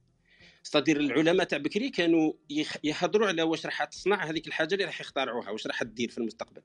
ومن بعد يبداو يخترعوا فهمت؟ دروك راهم يخترعوا راهم ي maîtrisوها مليح. راهم ي maîtrisو l'innovation. بصح ما عندهم aucune idée الحاجة اللي راهم يصنعوا فيها واش راح دير منها ال intelligence artificielle les robots ما مش عارفين ما عندهمش نظرة هكا استشرافية كلارينات. وهذه هذه هذو هما السلبيات تاع l'innovation par rapport ال progrès يعطيك الصحة حميد طرحت لنا واحد الإشكالية واحدة أخرى innovation progrès كنا نحكيو على ال futur وكنا حاصلين برك في الترجمة تاع avenir و futur رحنا لل progrès pro... كيف سميتها؟ ال progrès وال progrès وال innovation. donc مصطلحات صح complication نهار اللي سمعت أنا واحد في الطرح تاعو قال لك عندنا خلط في المفاهيم؟ كل ما نزيد أنا ندخل في المواضيع تاعنا نلقى باللي صح عندنا خلوطة ماشي خلطة أنا نزيد لها الواو هذاك. تولي خلوطة في المفاهيم. لأنه صح المصطلحات عندها معنى لكن لو نجو في التفسير تاعنا إحنا إذا كان شخصي ولا هكذا نلقاو باللي إحنا حاسبين حاجة وهي حاجة وما نقدرش نفصلوا بيناتهم لأنه صح الحاد بينهما هذاك الشعره هذيك آه، شعرة صح آه، صغيرة بزاف لكن مهمة ثاني بزاف. حكاية l'innovation و ال progrès تبان لي باللي كيف كيف لو تصرح واحد يقول لك هذاك هو واش ديروا يصرح هذاك العالم إيه. اللي دار هذه l'étude هو إيه؟ ثاني يحسب كيما حنايا حسب باللي ما عندهمش فرق. ومن بعد هو ما حبسش تماك هو ما حبسش عنده هو قال بالك remplaça كلمة بكلمة c'est pas grave. صح. هو ما حبسش تم. راح la rhétorique la rhétorique والله ماني عارف يسموها بالعربية. ولكن le contexte تاع ال texte اللي محطوطة فيه السياق تاع الحديث اللي راه محطوطة فيه. ذوك زوج كلمات مختلف تماما. ما عرفت باللي كاين حديث جديد راهو يتصنع. c'est un nouveau discours فهمت؟ على حساب لغة ميشيل فوكو كما يقول لك. شغل كاين un discours واللي يسموه le récit راه قاعد يتصنع autour هذه الكلمة اللي هي innovation أو le progrès وهذه تعطيك مفهوم جديد للتصور. تسمى ماشي ماشي حاجة كلمة لا هي même في في ذاتها هي l'innovation هو مفهوم جديد مع تجديد المفاهيم يمكن حوايج جديدة. لأنه أنا لو نسمعها هكذا تقول لي أنت بلا ما نخمم بزاف وندخل ارسطو وسقراط في راسي تبان لي بلي innovation شغل حاجة ما, ما نقدرش نتصورها ما, ما شفتهاش وما ما عنديش عليها علم وما عنديش عليها نظرة بصح شغل نبدأها من دار جديد شغل كانه طفل هذاك تعطي له الليغو وتقول له دير لي السيارة هو صح عنده الليغو بصح السيارة هذيك مازال ما عندوش نظرة عنده مكعبات لكن السيارة الوجود تاعها لو كان ما يديرش التركيب هذاك بواحد الطريقة ما تخرج له السيارة ولا تعطي له pâte à modeler هذيك تعطي له العجينة هذيك وتقول له دير لي شيء شيء من العدم هو. صح مش من العدم بادي من, من هذيك العجينة مش عدم عدم كما رانا متخيلين. إحنا هذيك الفقاعة هذه اللي رانا نشوفوا فيها تاع كما قلت تاع les ingénieurs اللي راهم هما راهم يرسموا ولا راهم يبنوا في المستقبل الجاي عندهم هذيك الأمور تاع ال IT وال IT المشكل تاعنا فيه إنه حاجة مش ملموسة. ما راهمش كيما les maçons ولا les ingénieurs ولا les architectes اللي كانوا قبل 50 سنة.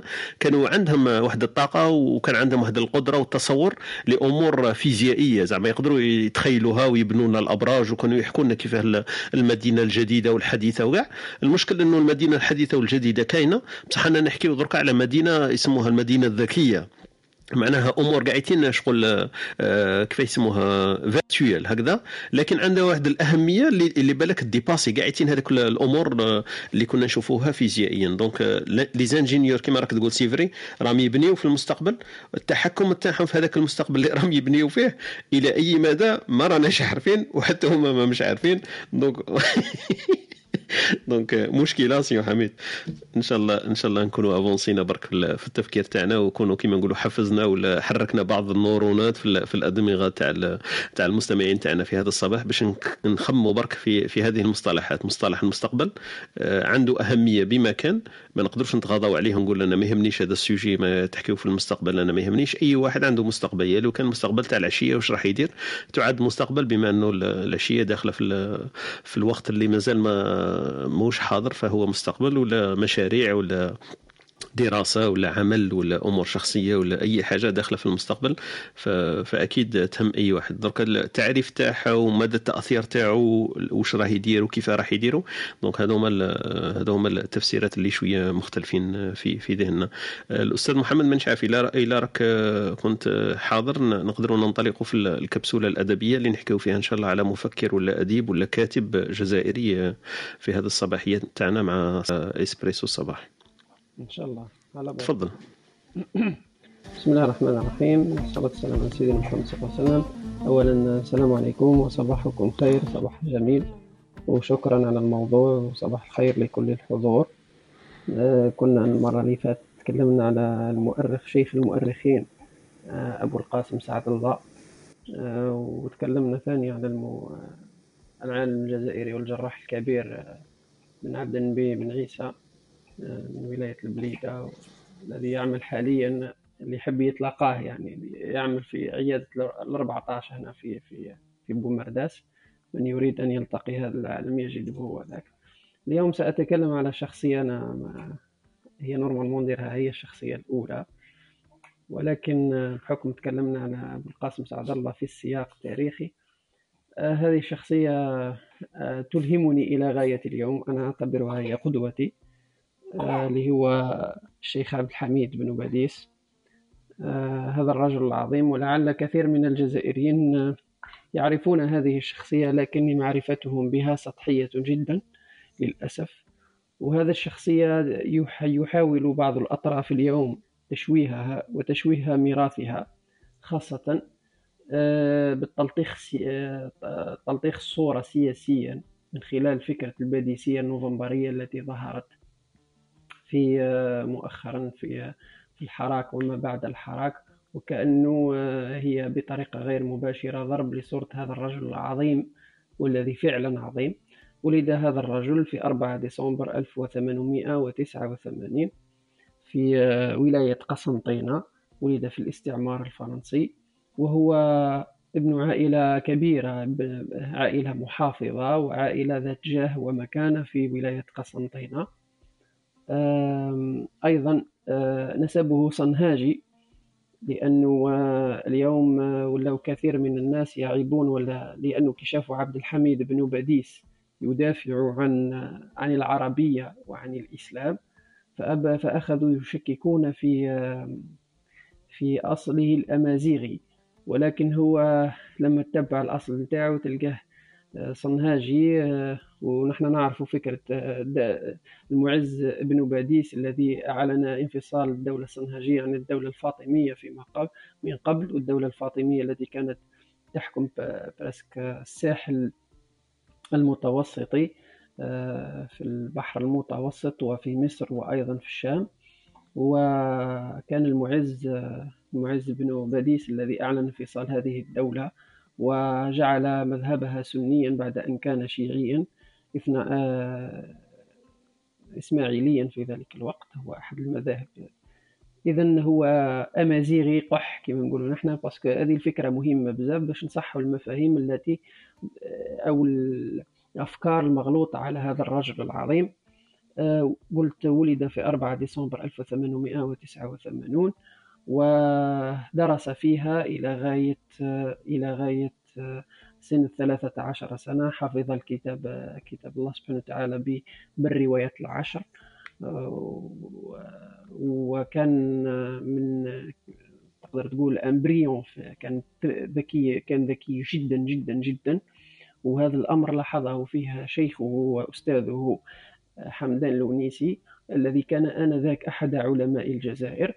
فلما لاحظ هذا هذا الذكاء الوقاد في هذا في هذا الشاب وفي هذا الفتى بدأ بدأ ينتقل معاه من فكرة من من التعليم يعني بدل يقريه العربية فقط وعلوم الحديث وعلوم المنطق وعلوم القرآن انتقل معه إلى أن ينقل له التحديات التي تعيشها الجزائر. مشكلة الجزائر الشعب المستعمر.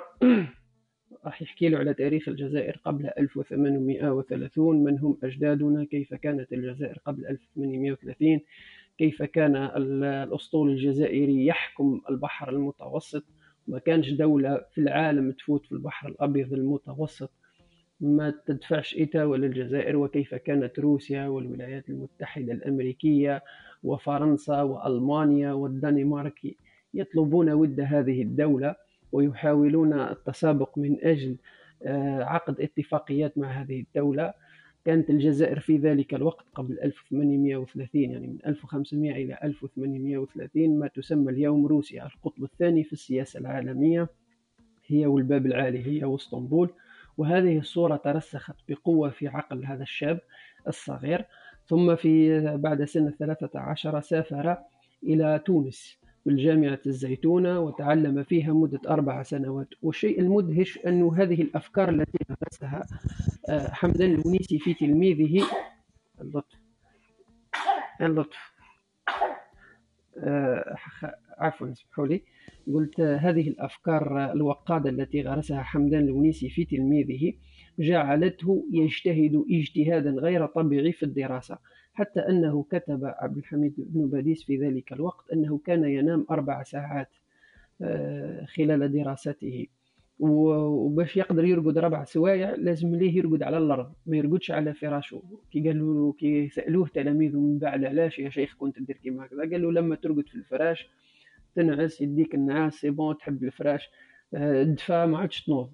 قال لهم نرقد على الأرض حق ما يدي الجسد هذا حقه ونعاود نرجع باش نقرأ. تفوق وكان الأول جزائري وأول واحد في في الدفعة خلال الأربع سنوات في جامع الزي في جامع الزيتونة. لذلك طلب منه محمد الطاهر بن عاشور أن يبقى آه، أن يبقى في آه، في الزيتونة ويدرس مدة يدرس فترة شغل انستاج فتحوا له المدارس نتاعهم باش يدرس ودرس مدة سنتين ثم عاد إلى الجزائر. لما عاد للجزائر تزوج. كعادة كعادة المجتمع في ذلك الوقت تزوج وأنجب طفل سماه قاسم. ولكن النقطة هذه مهمة في شخصية عبد عبد الحميد بن باديس أنه في ذلك الوقت كان مهتم كانت تحرقه حالة الجزائر. وكان هذا الشيء ممكن في مجتمع في في مجتمع مثل مجتمعي. وحتى اليوم لو تلقى واحد مفكر ولا واحد شيخ ولا عالم يحترق من أجل حالة الجزائر ويخدم خارج خارج ساعات العمل يروح يناضل تلقى هكا ممكن الزوجة نتاعو تحب تكبحه تحب تخليه في الدار يقعد معها ويقعد مع الأولاد فقط. وهذا الشيء عبد الحميد بن باديس كان مش مش قادر مش قادر يعيش مش قادر يعيش المعيشة البسيطة رغم أنه كان عنده الدراهم كان باباه من أكبر تجار قسنطينة وكان باباه ممثل ممثل أحد ممثلي القضاة في القضاء الإسلامي في ذلك الوقت في وقت وقت ما كانت فرنسا فكان يمثل المسلمين في علاقته مع الإدارة الفرنسية كانت طيبة. وهذا اللي سمح أنه عبد الحميد سمح أنه يبروتيجي عبد الحميد. وهذا هو اللي خلى عبد الحميد ينشط بشكل كبير ويخدم تحت لا تاع تاع باباه. ومن العجيب من عجيب الصد... من عجيب القدر الله سبحانه وتعالى أنه هذا الشيخ أنه عبد الحميد مات بعد قبل ما يموت باباه. إذا قلت أنجب ابنه قاسم ومن بعد سافر من أجل فريضة الحج. في فريضة الحج آه قبل في فريضة قلت في فريضة الحج سافر عبد الحميد بن باديس وعقب على على جامع الأزهر والتقى بأكبر علمائه في ذلك الوقت ثم ذهب إلى المدينة المنورة وأدى فريضة بعد ما أدى فريضة الحج في المدينة المنورة تعرف على صديق دربه اللي هو آه، البشير الإبراهيمي. وكانوا لما يحضروا صلاة العشاء هو يحكي فيها ويحكيها البشير الإبراهيمي في كتابه آه، آثار البشير. كان لما يحضروا صلاة العشاء يصليوا مع بعضهم ويقعدوا قدام المسجد ويقعدوا يحكيوا حال الجزائر. شابان شابان يحترقان من أجل حال الوطن. ويحاولوا يلقاو المقاربة الحقيقية التي يمكن أن نخرج بحل هذا الوطن مثل كل وطني يحب بلاده. كانوا يتناقشوا آه، وش هو الحل؟ نخرج من الجزائر نقعد في الجزائر. ثم بعد بقي هذا النقاش محتدم قعدوا مع الشيوخ. هناك من قال في ذلك الوقت أن الجزائر بحكم أن تحكمها فرنسا فهي دولة كافرة وانتهى. ولكن حمدان الونيسي اللي هو أستاذه كان يسكن في ذلك المكان. كان قال له أن الجزائر تبقى مسلمة حتى يخرج آخر مسلم فيها. وهنا بدأت تتشكل قناعة عبد الحميد بن باديس أنه يعود للجزائر لكن قدم له عرض خيالي في ذلك الوقت. قدم له راتب شهري مغري جدا يساوي الضعف تاع الراتب الشهري لكل أستاذ في, في ذلك المكان. وقدم وبيت أمام مسجد النبي صلى الله عليه وسلم. فتخيلوا ذلك العرض الخيالي الذي يقدم في تلك, في تلك الظروف يعني كيما درك باغ اكزومبل شاب هكذا تعرض له فرصة في كندا في جامعة في كندا أو تتعرض له في جامعة في روسيا أو سويسرا كما كان كان يحكي خونا طارق.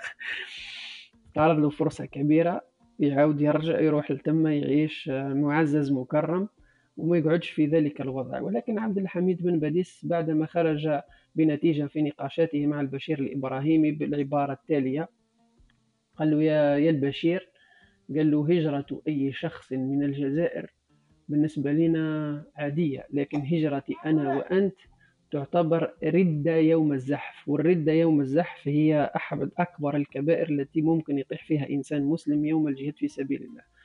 يعني نحن ما نقدروش نرجعوا.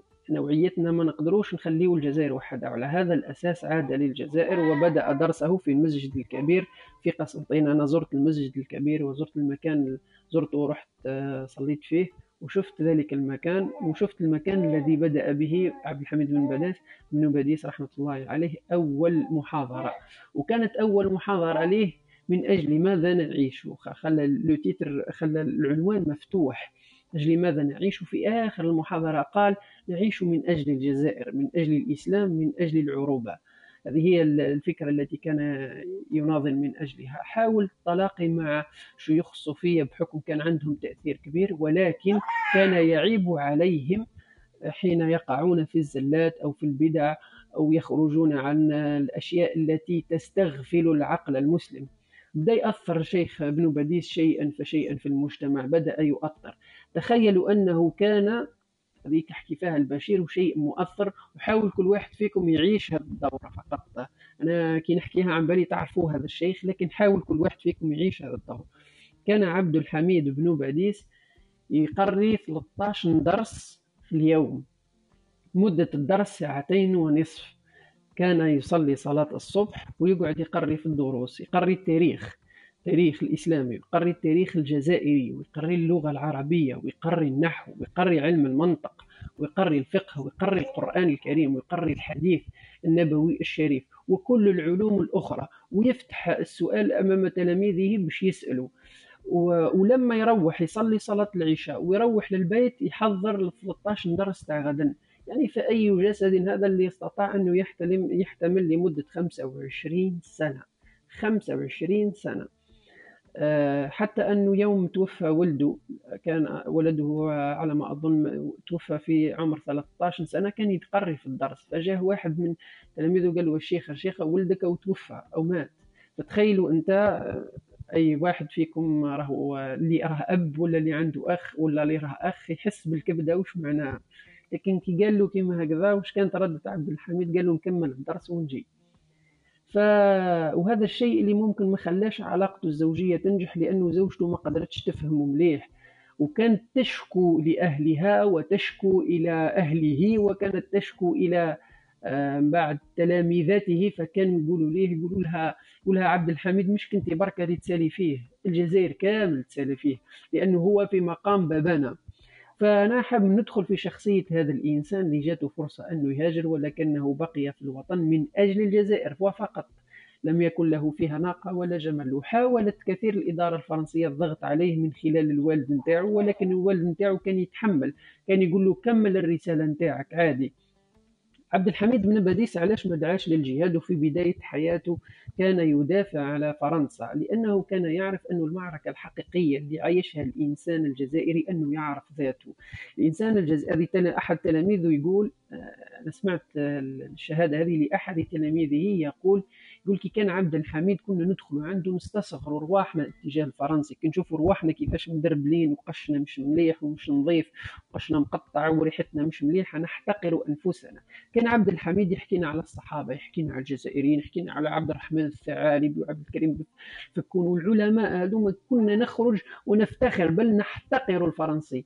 عبد الحميد بن باديس كان فاهم أنه لازم يعاود يبني الشخصية الجزائرية. ف فلذلك أنا لما كتبت كتابي الشاب الجزائري واستيقاظ العملاق قلت كتبتها وما زلت أصر على هذه الفكرة أن من صنع القالب قالب التحرير الجزائر صنعه مصالي الحاج ومن صنع المضمون الشخصية الجزائرية هو عبد الحميد بن باديس. عبد الحميد بن باديس أقنع كل من بارك الميلي والشيخ بيوض والشيخ العربي تبسي وكل هؤلاء العلماء بأن يناضلوا معه وكل واحد فرغه لمجال معين. مثلا تروح تقرأ كتاب آه، الشيخ العربي تبسي الذي درست في مدينته مش أنا ابن مدينته من ولاية تبسة ودرست في المدرسة مدرسة التهذيب للبنات والبنين التي افتتحها عبد الحميد بن باديس وافتتحها أيضا الشيخ العربي التبسي هذه المدرسة المباركة آه نشوفوا أنه كيفاش خرجت الكثير من الأساتذة والتلاميذ والشيوخ والعلماء من بعد. هذه واحدة. واثنين كيفاش فرغوا عبد الحميد للكتابة في مجال الثقافة؟ كاين كتاب كتبوا عبد آه، العربي التبسي في مجال الثقافة. والله العظيم يا وتحس روحك تقراه وكأنك تقرأ الملك بن نبي أو مفكر في القرن الواحد والعشرين. كيفاش يحكي على مشكلة الأفكار في بشكل عميق جدا. وكاين كتاب كتبه عبد آه، مبارك الميلي. من ولاية ميلا آه، اللي هو تاريخ الجزائر آه، القديم والحديث من ثلاث أجزاء. كتاب رائع. وتشوف كيفاش غاص الشخصية الجزائرية عبر التاريخ وكيفاش كيفاش قدر يكتبها في ذلك في ذلك الوقت. نقولوا نحن تحية تحية احترام. البشير الإبراهيمي كانت كتاباته تتركز على الشاب الجزائري وكان وعلى اللغة العربية. لما الإدارة الفرنسية ما قدرتش تثنيه بالضبط انتقلت إلى مرحلة محاولة القتل حاولت أن تقتله عن طريق المأجورين ولكن شاء الله سبحانه وتعالى أنه أنه يمنع عبد الحميد بن باديس طلق عبد الحميد بن باديس زوجته لأنها ما قدرتش تعيش معه في ذلك الظروف بحكم أنه كان يسافر. في سنة 1930 فرنسا احتفلت بمرور مئة سنة على على استعمار الجزائر فرد عبد الحميد بن باديس بتأسيس جمعية العلماء المسلمين الجزائريين وبدأ يفتح المدارس في كل مكان. وكان من بعد كي لاحظت فرنسا التحرك نتاعو حاولت تغلق عليه الأبواب فكان في كل مرة مرن أكثر فأكثر. كان يسافر ليلا عن طريق القطار يغطي يغطي وجهه ولباسه باش ما يبانش ويروح للجزائر العاصمة يدير محاضرة. تخيل واحد يسافر في ذلك الوقت للجزائر العاصمة باش يدير محاضرة ويعاود يقول لي كان يقنع الآباء في ذلك الوقت بترك بناتهم يتعلموا. ويقول لهم انه كي تعلم تعلم طفل حاجة عادية لكن لما تعلم طفلة فأنت أو بنت فأنت تبني أم وتبني وهذا هو الشيء اللي خلاه يخلي يفتح من بعد مدارس للبنات. أعطى لهم فرصة للتعلم. آه، وش راح نقول؟ حاجة أخرى. تحضرني قصة آه، قصة جميلة لهذا الشيخ أنه ذات مرة كان يدرس فأحد أحد الأنذال هز العباءة الشيخ عبد الحميد بن باديس وسرقها. فروح الشيخ هذاك النهار بلا العباءة نتاعو. فكانت الناس تسأل تقول له وراه العباءه تاعك الشيخ يقول لهم ما كانش أخذها المكتوب. ف ذات مرة بعد واحد اليومين هكذا كان أحد واحد من تلاميذ عبد الحميد كان يجوب السوق. فشاف واحد العباءة هكا بيضاء عجباته فراح للسيد شراها وراح اداها له قال له يا شيخ أني شفت العباءة هذه راهي عجبتني قلت نشراها لسيدي. كانوا يعيطوا له سيدي في ذاك الوقت. ولكن هذيك العباءة كانت كانت هي تاعو يعني اسمها السراق هذاك هبط باعها فقال عبد الحميد لو صبر لو صبر هذاك السراق لكان جاه نفس الرزق اللي داه من سوق ولكن كان يجيه بالحلال. توفي عبد الحميد بن باديس في في سنة 1940 سنتين قبل ما يموت. كان يدعو للجهاد في سبيل الله كان يحاول أن يطلق الثورة. في ذلك الوقت من خلال تفجير قنابل محاولة تفجير قنابل في في المطارات الفرنسية وفي الثكنات الفرنسية آه، وشيء آخر. حاول التجميع أكثر هو الذي قال شعب الجزائر مسلم وإلى العروبة ينتسب من قال حد عن أصله أو قال متى فقد كذب. وقالها لأنه كانوا في ذلك الوقت؟ دعاة الإدماج دعاة اللي يقولوا الجزائر عمرها عمرنا سمعنا حاجة اسمها الجزائر. الجزائر لطالما كانت فرنسية وستبقى فرنسية. هذا رد عبد الحميد عليهم. في نهاية حياته مات شابا مات عمره حوالي 56 سنة. وهذا هو الشيء شغل الشيء الصادم أنه شاب يموت 56 سنة فيترك أثرا عظيما مدة 25 سنة من العمل. مات افيك ان ulcère يمسار غاستريك يمسار غاستريك وأنا نتوقع في ذاك الوقت ما اوبيراوهش دونك إلى كومبليكي اون بيريتونيت والولسار سي ان سوجي جون هذه يحفظوها ان الولسار سي ان سوجي جون سوا الي فيمور دونك راهو مدخن فيدير له القرحه المعديه يثقب له المعده واما مسترس وأعتقد أنه هذا هو. ولما تشوف جسد وصور عبد الحميد تفهم حوايج بزاف تفهم أنه كان ضعيف ما ياكلش بزاف كثير العمل وكأنه كان شمعه وانطفأت. هذا الرجل العظيم أنا مازلت معجبا به وسأبقى معجبا به. له كتاب اسمه مجالس التذكير في كلام الحكيم الخبير. آه، حين رأى فرنسا تحاول جذب الجزائريين من خلال كرة القدم كان في ذلك الوقت أسس لهم فريق مولودية قسنطينة اللي هي السياسي درك آه، مولودية قسنطينة لماذا سميت بالمولودية؟ لأنها تأسست في مولد النبي صلى الله عليه وسلم في ذلك الوقت. وحاول يجمع الناس على هذه الفكرة كان يجمع أكثر ما يفرق. أعتقد أن هذا رجل عظيم فعلا. وأن الناس اللي اليوم تقدح في فكرة الباديسية فإما هم جهلاء وإم هم أصحاب ضغينة اتجاه هذا الرجل العظيم. هذا هو وإذا كاين أسئلة في هذا الموضوع أو على هذا الشخص أنا نحب نشرح عليه مليح مليح. وبارك الله فيك. يعطيك الصحة بارك الله فيك محمد. بزاف بزاف بزاف. الله يعطيك الصحة الله يفتح عليك. بغى عندي سؤال باك صغير ليك اسمح لي طارق.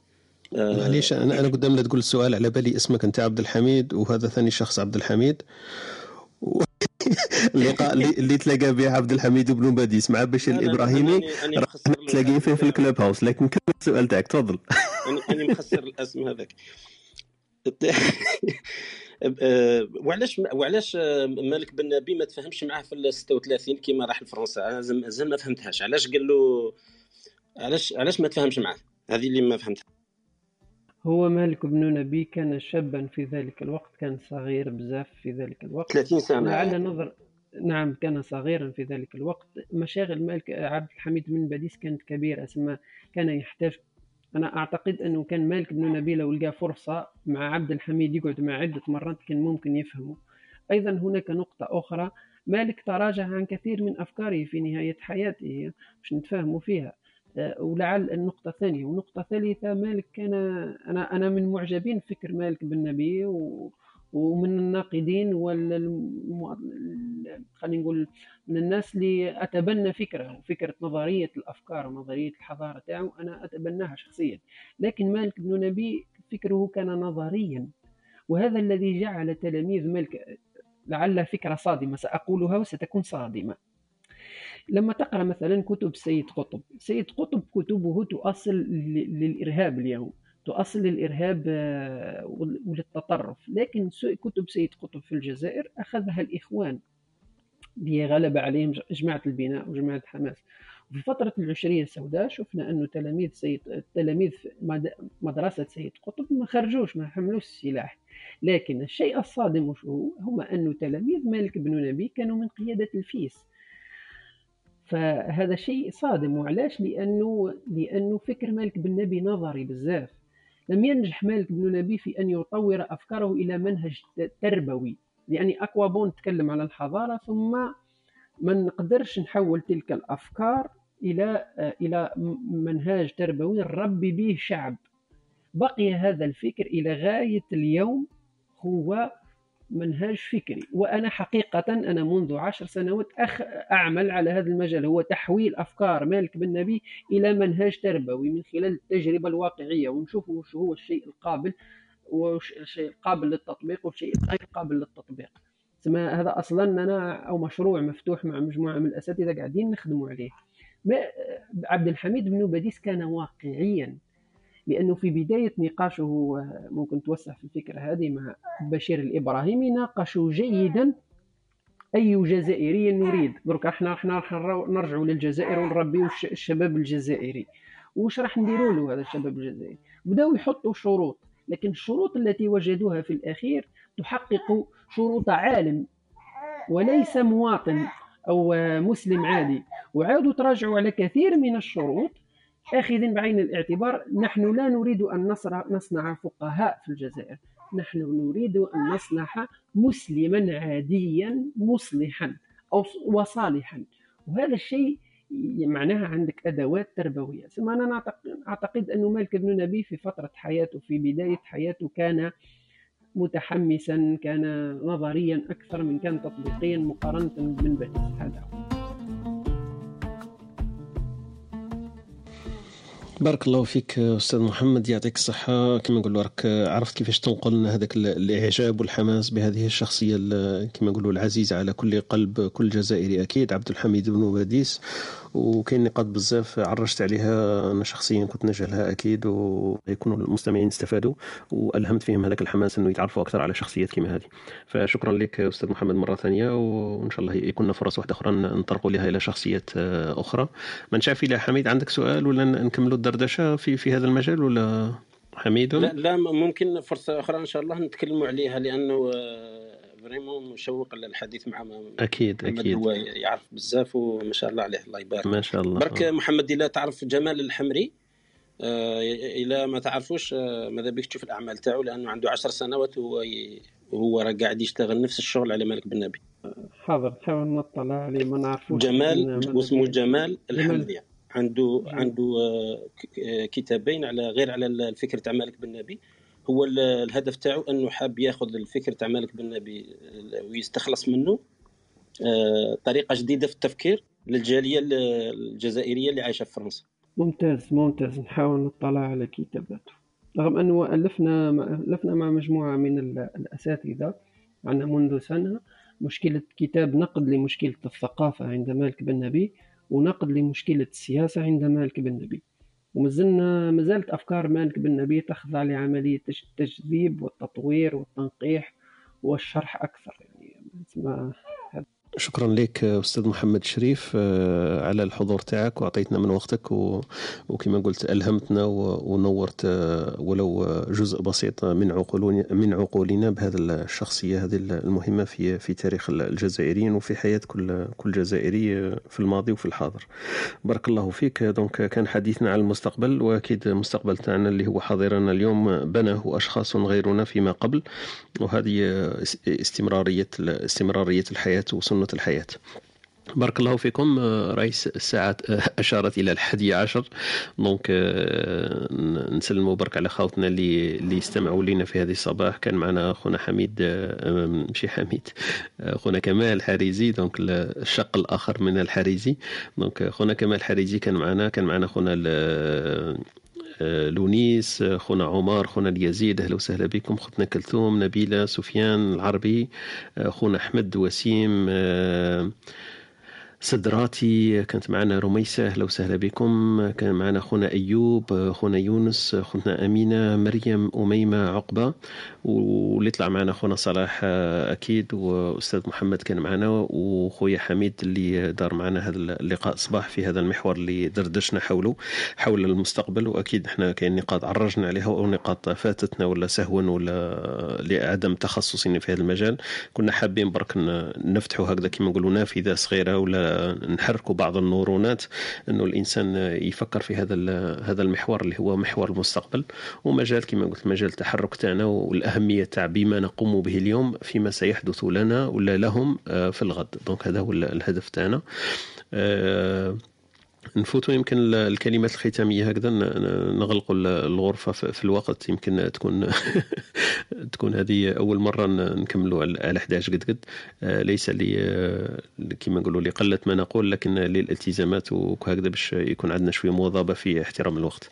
بارك الله فيكم آه، من جهتي. أنا استمتعت بزاف بالمداخلات تاع الخاوه كامل تاع خونا أيوب خونا صلاح أستاذ محمد أكيد في الأخير وخويا حميد.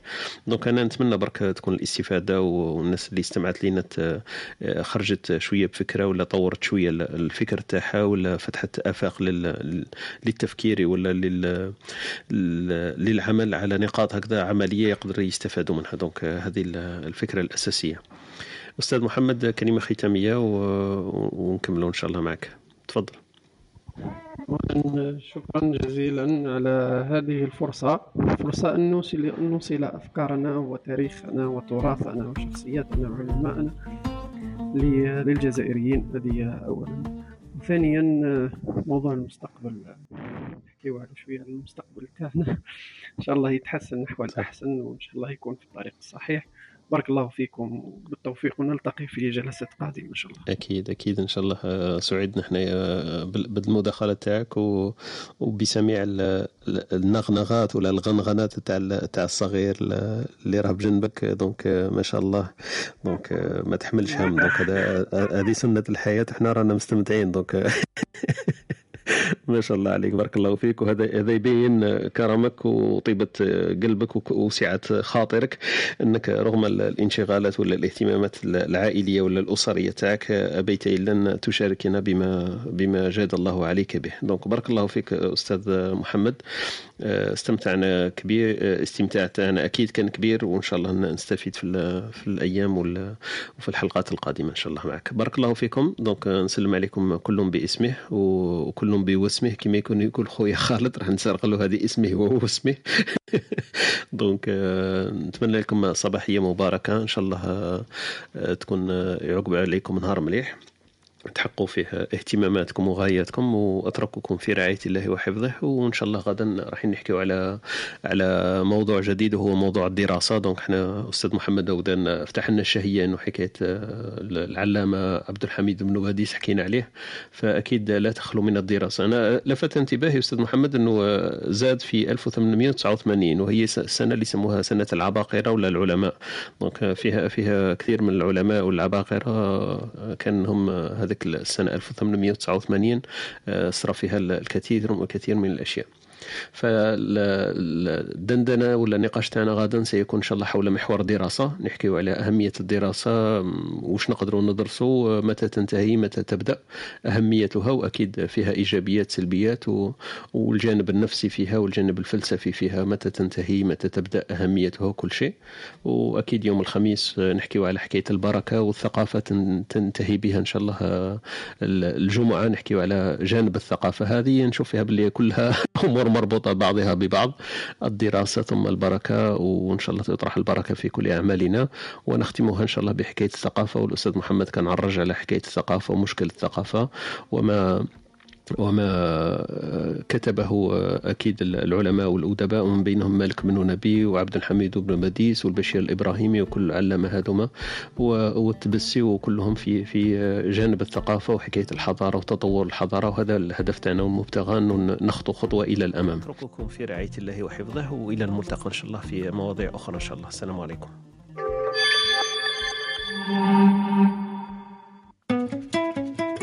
أنتم تستمعون إلى إسبريسو توك مع طارق. يأتيكم يوميا من الثامنة إلى الحادية عشر. تجدون فيها موسيقى، حوارات، أقوال، عبر وعبارات. استمتاع واستفادة يوميا. استمتاع واستفادة يوميا.